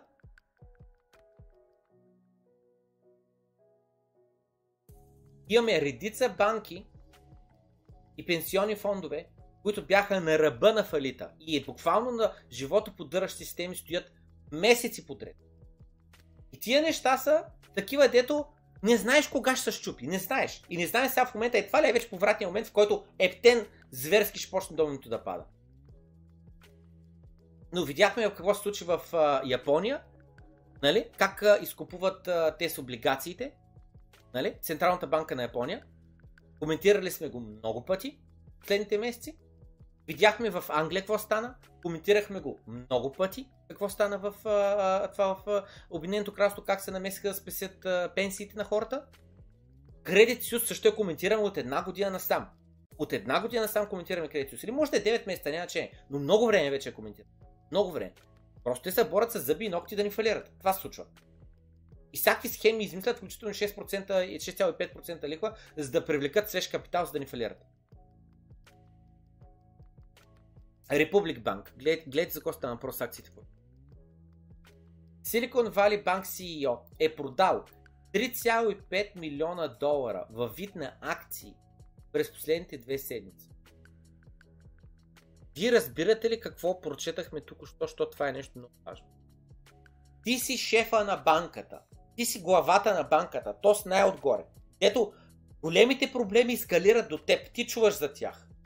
И ти продаваш акции на собствената си банка, която ти менажираш. Той си вика, е това е то да нямаш срам, но не е нищо очудващо или нещо, което се случва за първи път. Продава е достатъчно, колкото да може да се плати за адвокатите след това. И той вика, капитана на кораба реши да ни потъва с кораба. Нали знаете репликата? Капитан на кораба потъва с кораба. То си казва, човек, аз няма пътъвам, да се пътъвам с кораба. Знае, че банката е супер зле, знае, че фалира и казва, човек, аз се отървам от моите акции. Защото знае. Как знае? Информацията стига до него. Информацията стига до него. Ескалират проблемите до него. Шефе няма пари, шефе идват а, сметките, шефе еди си какво. И той човек. Акциите ни още не са паднали, аз сега ще дъмпна всичко, дете имам, да изкарам кеша. Тос, fucking legend. Oh my god.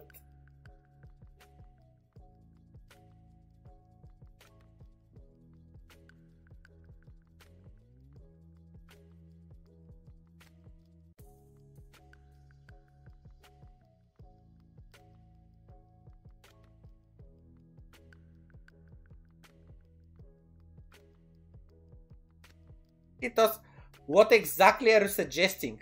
Are you thinking that too? Before the collapse of uh, Silicon Valley Bank, the CEO sold 3.5 million stock within the last two weeks. Само забележете, кога започва да продава? На 28 февруари. Не, на 26 февруари е продал. Yes. What are you suggesting? Познай какво.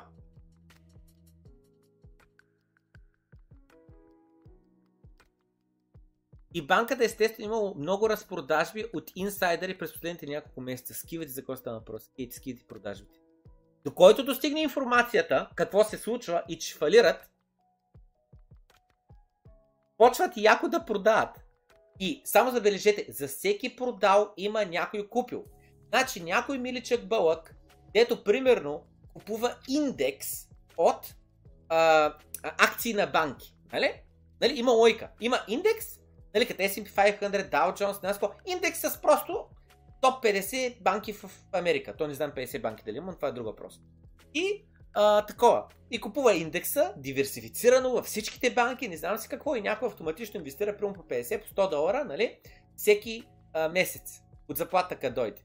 И разбираш ли, докато някой бълък автоматично купува на тия банки акциите, хората, работещи за банката, вътре в банката, с информация какво се случва с банката, си разпродават масово акциите, що значи кораба потъва, брат. Какво да притежавам кораб? Представете си едно, това е равно на капитана на кораба на Титаник, да тръгва Титаник да потъва, да се обажда на брокера си през 1854 година, която година беше Титаник, и да каже, пич, продай ми всичките а, такова. Аз знам, че притежавам 0,13% от кораба от Титаник. Продай моята половина, се, някой ще има кой да го купи. Продай наред, вземай кеша. Това е равно. Докато потъва кораба, ти виждаш, ти виждаш, той са пълни с вода. Той два часа ще потъва, ама теб ти ясно, че ще потъни. И още останалите не са разбрали, че кораба потъва. Това става.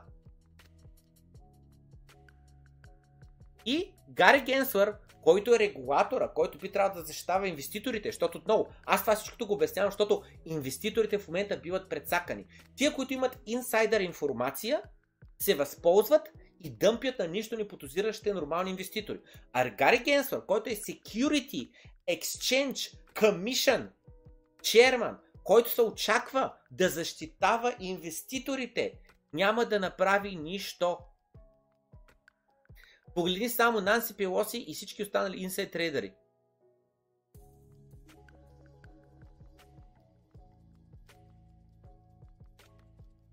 Иска да видя тук ли е Нанси Пелоси между другото. Ако беше и в този списък, направо ще умра от смях. Ма не я виждам.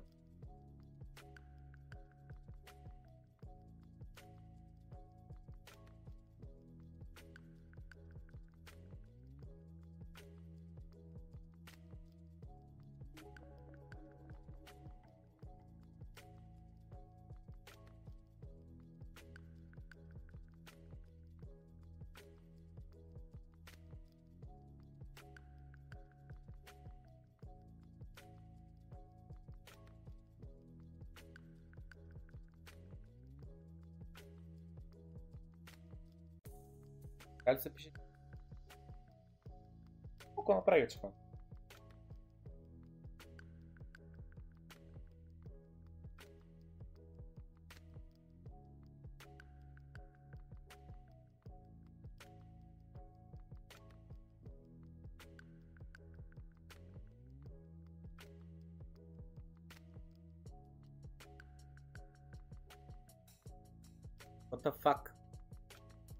Цъкнах ли андо? Не цъкнах ли андо?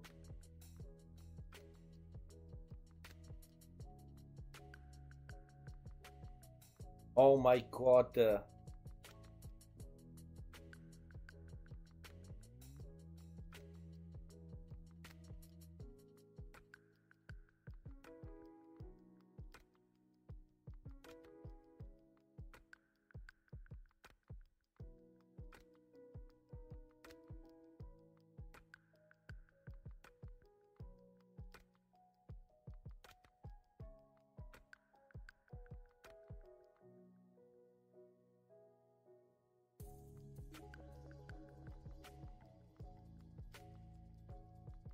И, и, и Commission пак беше с правописна грешка. За... Аз двойно мъля е G. Аз... Чакай малко. Спирам го цялото. Искам Ан. Ма точно това предния път, защо не се напълни това? А, т.е. двойно М и двойно С, естествено. Това трябва да е с главна буква. Тъй.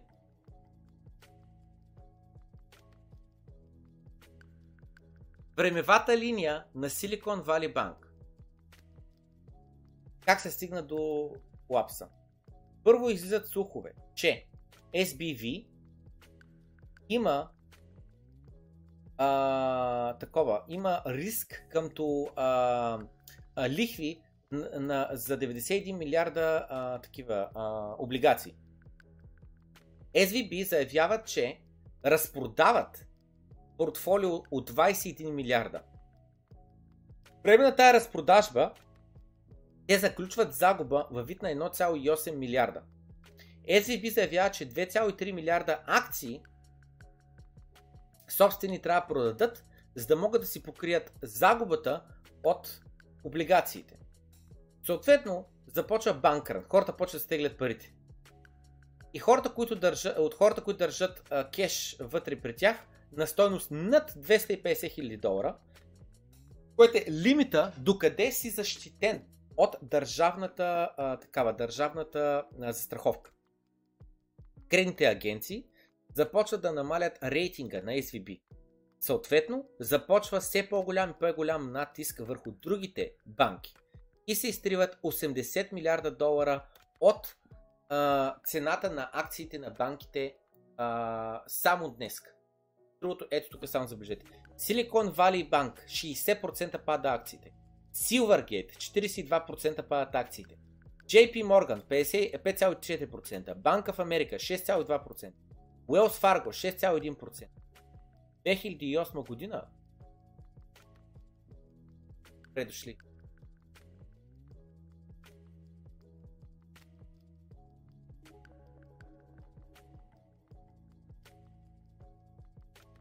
Мали още пад 60, само забележете, 70 милиарда се изгубят от капитализацията на банките, като 60% са паднали акциите на SVB и още 22% след като вече затвори търгуването за деня, тъй като това е вчера. Ако SVB фалират наистина, това ще бъде втората най-голям банков фалит в историята на Съединените Американски щати и най-големият от 2008 година.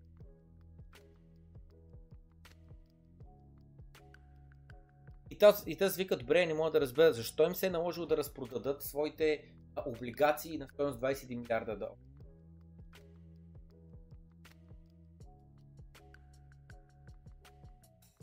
И този вика, защото а, Феда, а, това банката, как се това, Централната банка Съединените Американски щати, тига а, а, а, базовият лихвен процент, който е и на облигациите.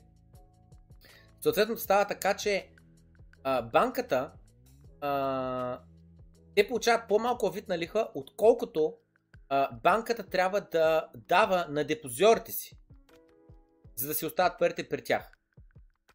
А ако депозиорите искат да напуснат, а, те трябва да имат ликвидност. И заради това разпродават 21 милиарда, за да имат ликвидност. Разбирате ли? Надявам се, че разбирате. Чак малко ще пусна анкета. Разбирате ли всичко това нещо, което го обясняваме с банкрана, с тия облигации и така нататък. Разбирате ли какво се случва? Пусна нова анкета, че да знам както ги обяснявам нещата. Аз, аз ги разбирам, аз ги разбирам, а не знам. Обясняваме ги достатъчно добре, че и ви да ги разберете. А, така, значи пускам анкета. Разбирате ли? Чувствате ли? И просто чувствате ли, че разбирате какво покрива тема облигации по облигации, то не са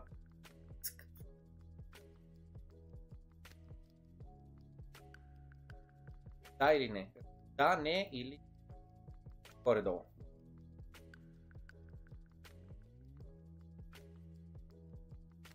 Не гласувате само ако ма ептен човек, на китайски ми говори. Слушам, а някой друг ден ще говорят. Това ни бях. Това не съм.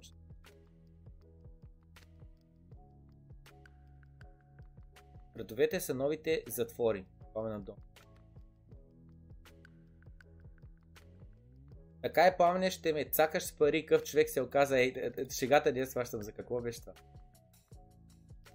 А, защото името съвпадства ли с Петър? Какво говорих там? че аз съм банката, дължа на този 200 долара, 200 лея, дължа на този 500, дължа на ония колко.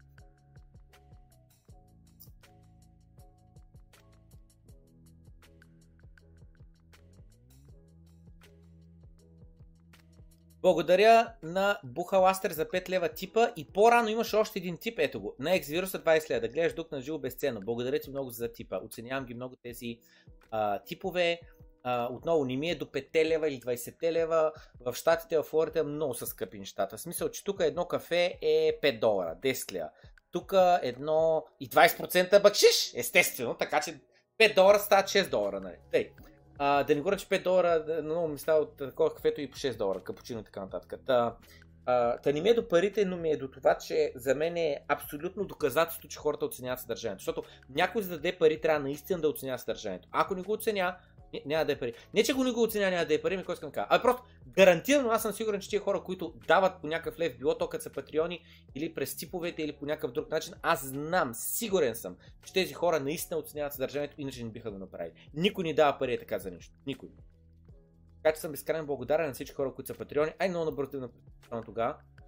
Просто спомена. Първо споменавам нашите партньори Bonex, линка е долу в описанието реферален. Регистрирайте се днес, ако още не сте се регистрирали, за да получите 15 долара бонус USD ето сте се регистрирали по време на мечия пазар.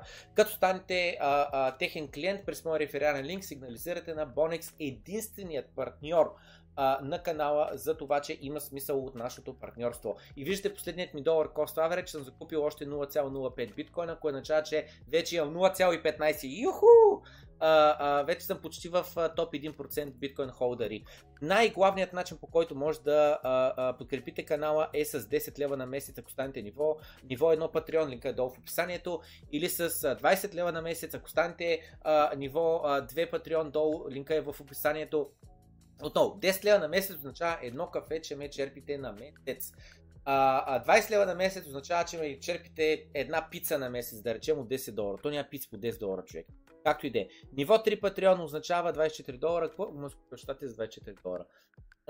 Два, два патреона, ако има по ниво 3, ще може да си повикам Uber да ме закара от точка А до точка Б. Ниво 4 Patreon става вече интересно, защото има достъп до гласна от репортите, които аз пиша и до по-скритите канали в Дискорда, включително и специалния канал на ниво 4 Патреоните, който е най-специалният канал. Ниво 3 има достъп до Discord платените материали, където различни други патреони, както и аз самият споделяме информация, която идва от а, други там, примерно, от време на време си коментираме, примерно, кой купува дипа, кой не купува дипа и така нататък. Ниво 5 има достъп до един път в месеца 30 минутен разговор, ако пожелая. Не всеки се възползва от това, ако пожелая. Има хора, които го правят веднъж на няколко месеца, хора, които го правят веднъж на година, има хора, които са станали ниво 5 Patreon, са го пипали и никой не са ме търсили за абсолютно. Освен това, искам само да мина и през cryptotenska.com. Последните дизайни са ето този и... А, абе, трябва да има още един. Не излиза, има един такъв като Game of Thrones. Много е як. Но виждаме и тази тенска. Това е последният дизайн, който може да купите от cryptotenska.com. Има сива, бяла, червена или синя. Ето го, ето го и последния дизайн. Този дизайн, който е а, тип Game of Thrones, uh, Ice and Fire. Супер яка е тенската. Има на червено, сиво, на бяло, черно. Може да закупите тенска, ето тук избирате цвят, примерно черен, избирате размер, примерно ел голям и тип, примерно мъжка. Натискате купи и ценската, тенската в момента, защото е първата една седмица е с намаление 5 лева 30 лева, иначе по стане 35 лева тази. А, освен това може да купите там чаши и някакви други неща, може да разгледате сайта и не на последно място много е важно Ledger, купувате си Ledger задължително или през рефералния линк от официалния сайт или директно нас избирате Ledger Nano X, е Ledger Nano S+, купувате една бройка, а, а, си държите там криптовалутите на си място, защото отново, за какво говорим в този епизод? Counter, парти, риск. Не позволявайте да бъдете зависими от други хора. 400 долара са ми изкарани от таксите 0,14 етера, 0,01 биткоина почти благодарение на Uniswap пасивен доход. Ако не знаете това нещо какво означава и как се прави, долу в описанието е линка до Udemy курса, който е час и на нещо такова, където обяснявам за а, а, и, а, борсата, Uniswap, как работи и така нататък. Може да изгледате безплатно 7 от лекциите, за останалите трябва да платите. И освен това, ако не знаете как се ползват флашките, за 20 може да си закупите а, курса, който обяснява как се ползват флашките, какво представляват, защо са сигурни, как се прехвърлят криптовалути до тях, от тях, как на една флашка да имате множество на брой портфели нещо, което горещо препоръчвам така нататък. Добре. Давайте да а, правим напред. Аз през чата мина.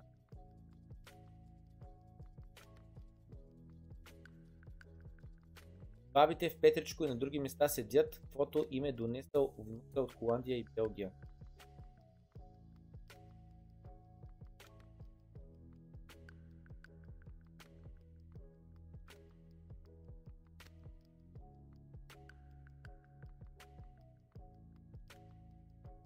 Направих покупка с кредитна карта, погасих я, после покупката ни пристигна, а бях рефъннат. Кредитната ми карта стана плюс за Върнаха да ми каже, че не може. С такса за тегляне до 1000 лева, ДСК 7 лева. Ужас.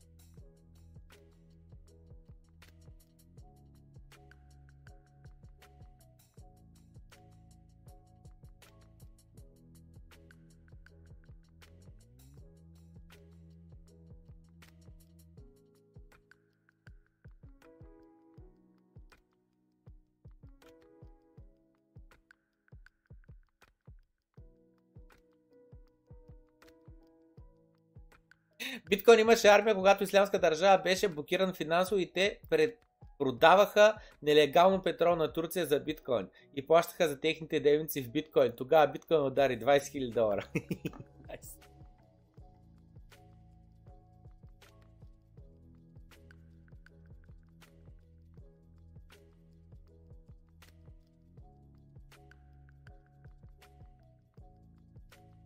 Дете лайка.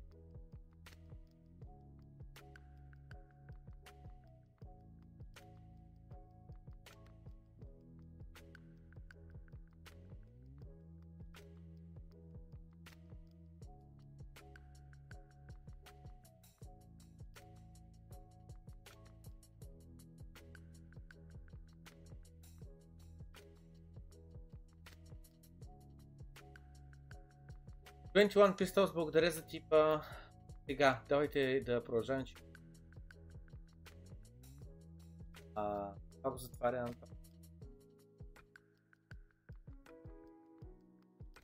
Това го затварям. Цялата застраховка от правителството.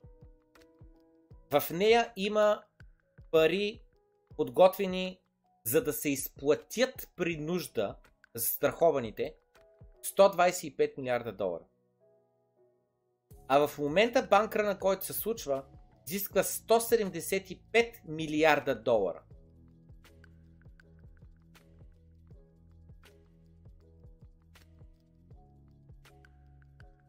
Има още 9000 милиарда, които а, FDIC в момента застрахова. Има много незнайни незнайни пред нас. Сега, това е... Така е написано, че малко трудно се осмисля. Така е написано, че малко трудно се осмисля, но сега ще го а, разчупя на части. Само при това искам да видя дали сте разбрали какво обяснявам. Чувствате ли се, че разбирате какво покриваме на тема облигации, лихвени облигации, защо не са рискови и така нататък? Да, 50%, а не 24%, горе-долу 27%. Рано се, че поне половината разбират, другите половина, що го да разбират. Тъй.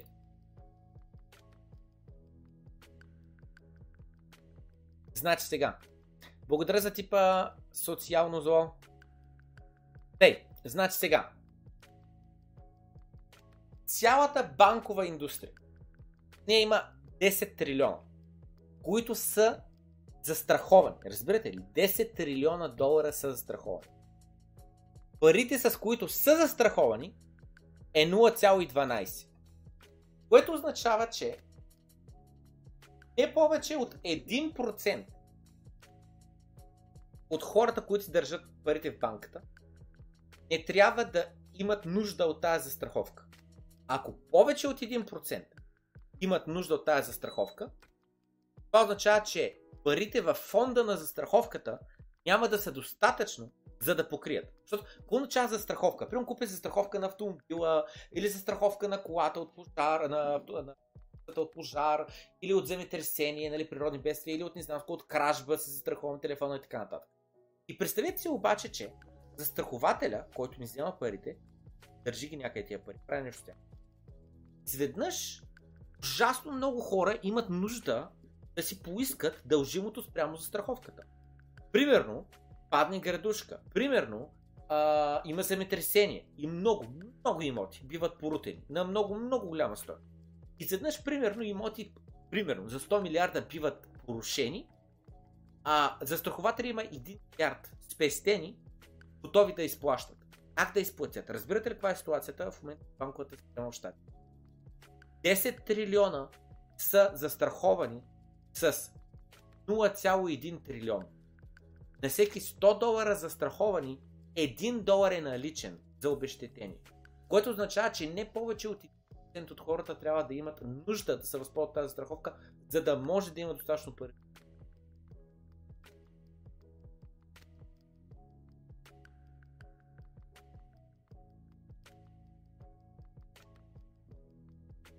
Тоест вика, въпросът е, че от тия 125 милиарда, които има страхователя, 175 милиарда, а, а, които са в това, в, а, там у нас банка, само 24 милиарда са подкрепени от застраховката. Останали са над лимита, което означава, че просто бъдат загубени. Просто ще бъдат загубени.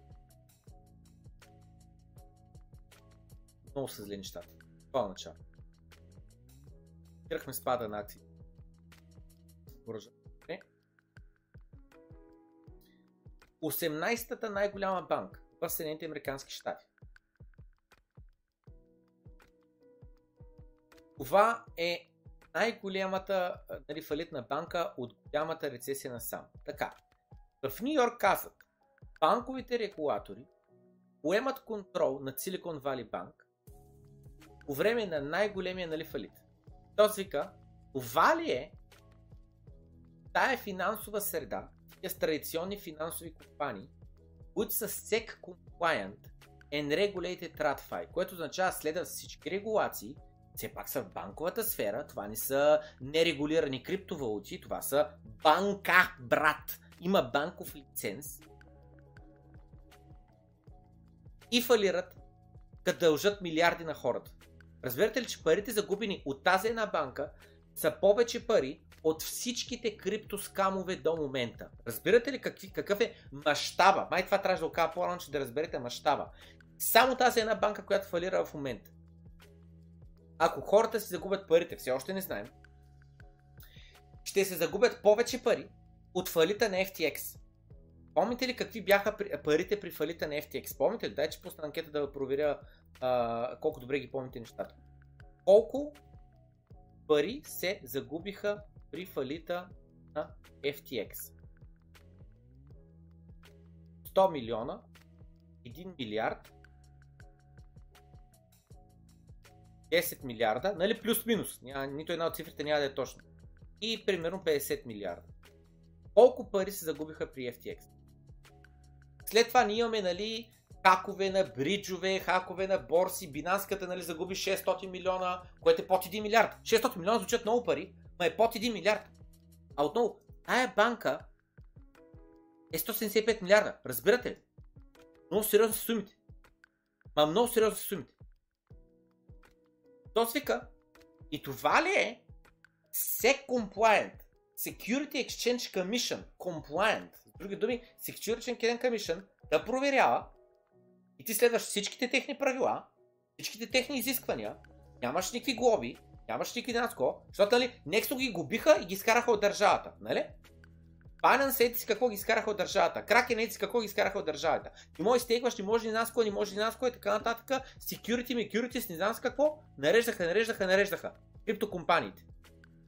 Всички пари, всички пари, които се загубиха от фалитите на Celsius, на FTX, от UST Luna и от не знам с какво друго, всички тия пари, всички хакове, DeFi хакове, последните 2-3 години, всичко заедно е по-малко от тази една банка. А тази една банка, ако падне, най-вероятно ще падне, тя ще бутне и друга. Тя ще бутне и друга. Многократно, като многократно, нямам при два пъти повече. Имам пред 5, 10, 20, 50 пъти повече, 100 пъти повече потенциално. Пари ще се загубят. Или ще трябва да бъдат принтирани и с други думи, бел аут стане, С други думи, всички ние заедно ще платим цената, нали? За да не може точно определени хора да загубят сериозни суми, всички останали ще загубим благодарение на инфлацията. Правилно сте гласували. Точно така е. 10 милиарда. C8 70% правилно хората. 10 милиарда загубиха Аламеда. Грубо. 9 милиарда и ето колко беше там. Началото пише 8,8, 8,9, нещо такова, после 9 стана грубо 10 милиарда.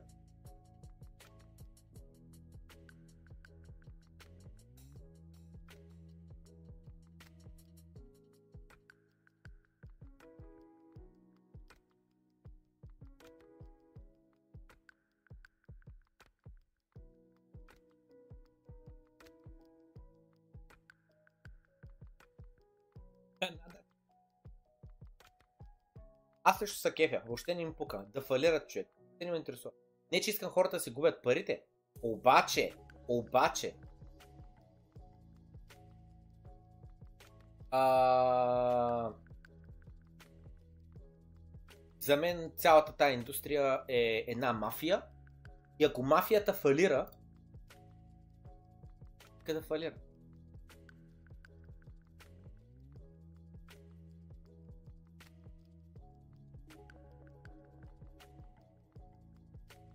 Просто нека да фалира.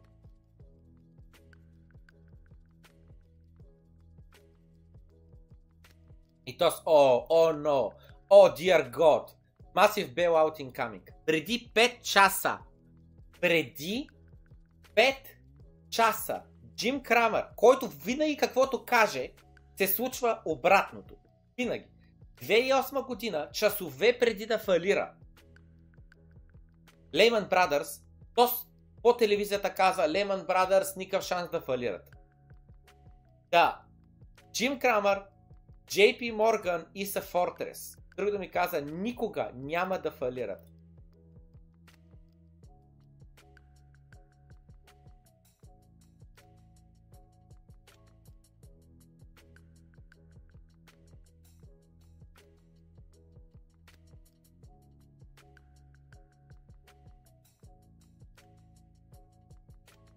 JP Diamond, хваща се за устата. О, щото ли е такова? Щото не иска да... такова.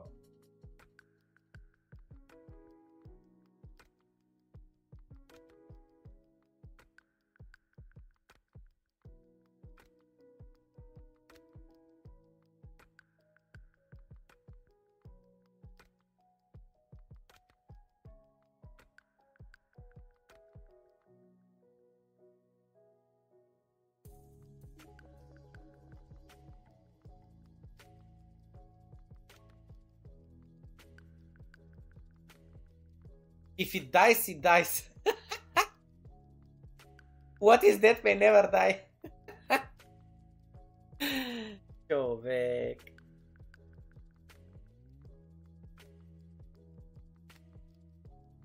JP Morgan. And it's gone.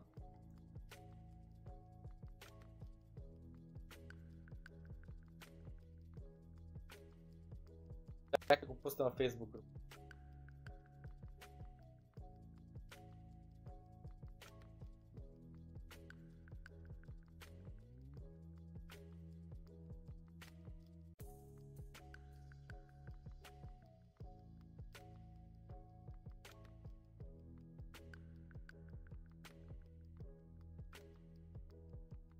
Кой по дяволите гледа всичките тия банки как фалират и си мисля, о човек, по-добре аз да си продам биткоина. Буквално. Разбирате ли?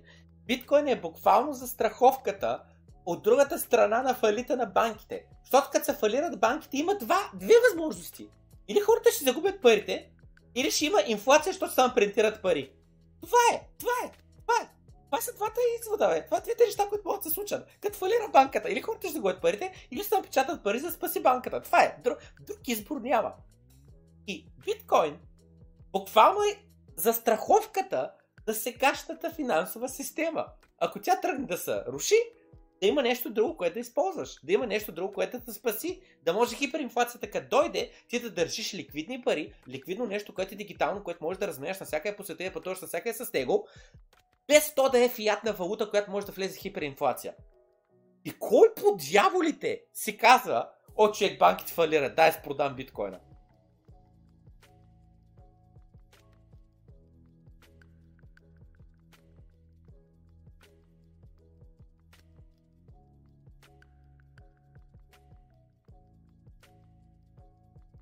Въпреки, че цената падна, 67% от биткоина не е местен от една година насам. Отново напомням, че имаме Discord сервер и в Discord сервера хората, които са ниво 4 и нагоре, могат да виждат ето този канал, който се казва Гласно. Отвътре в него гледаме какво се случва върху блокчейна, как се местят кой, откъде до къде се местят и така нататък. Каша, поизмерих се, имаме още доста задържание, но ще го примерно утре. Завършим след този твит, който е следния. Bitcoin Zen.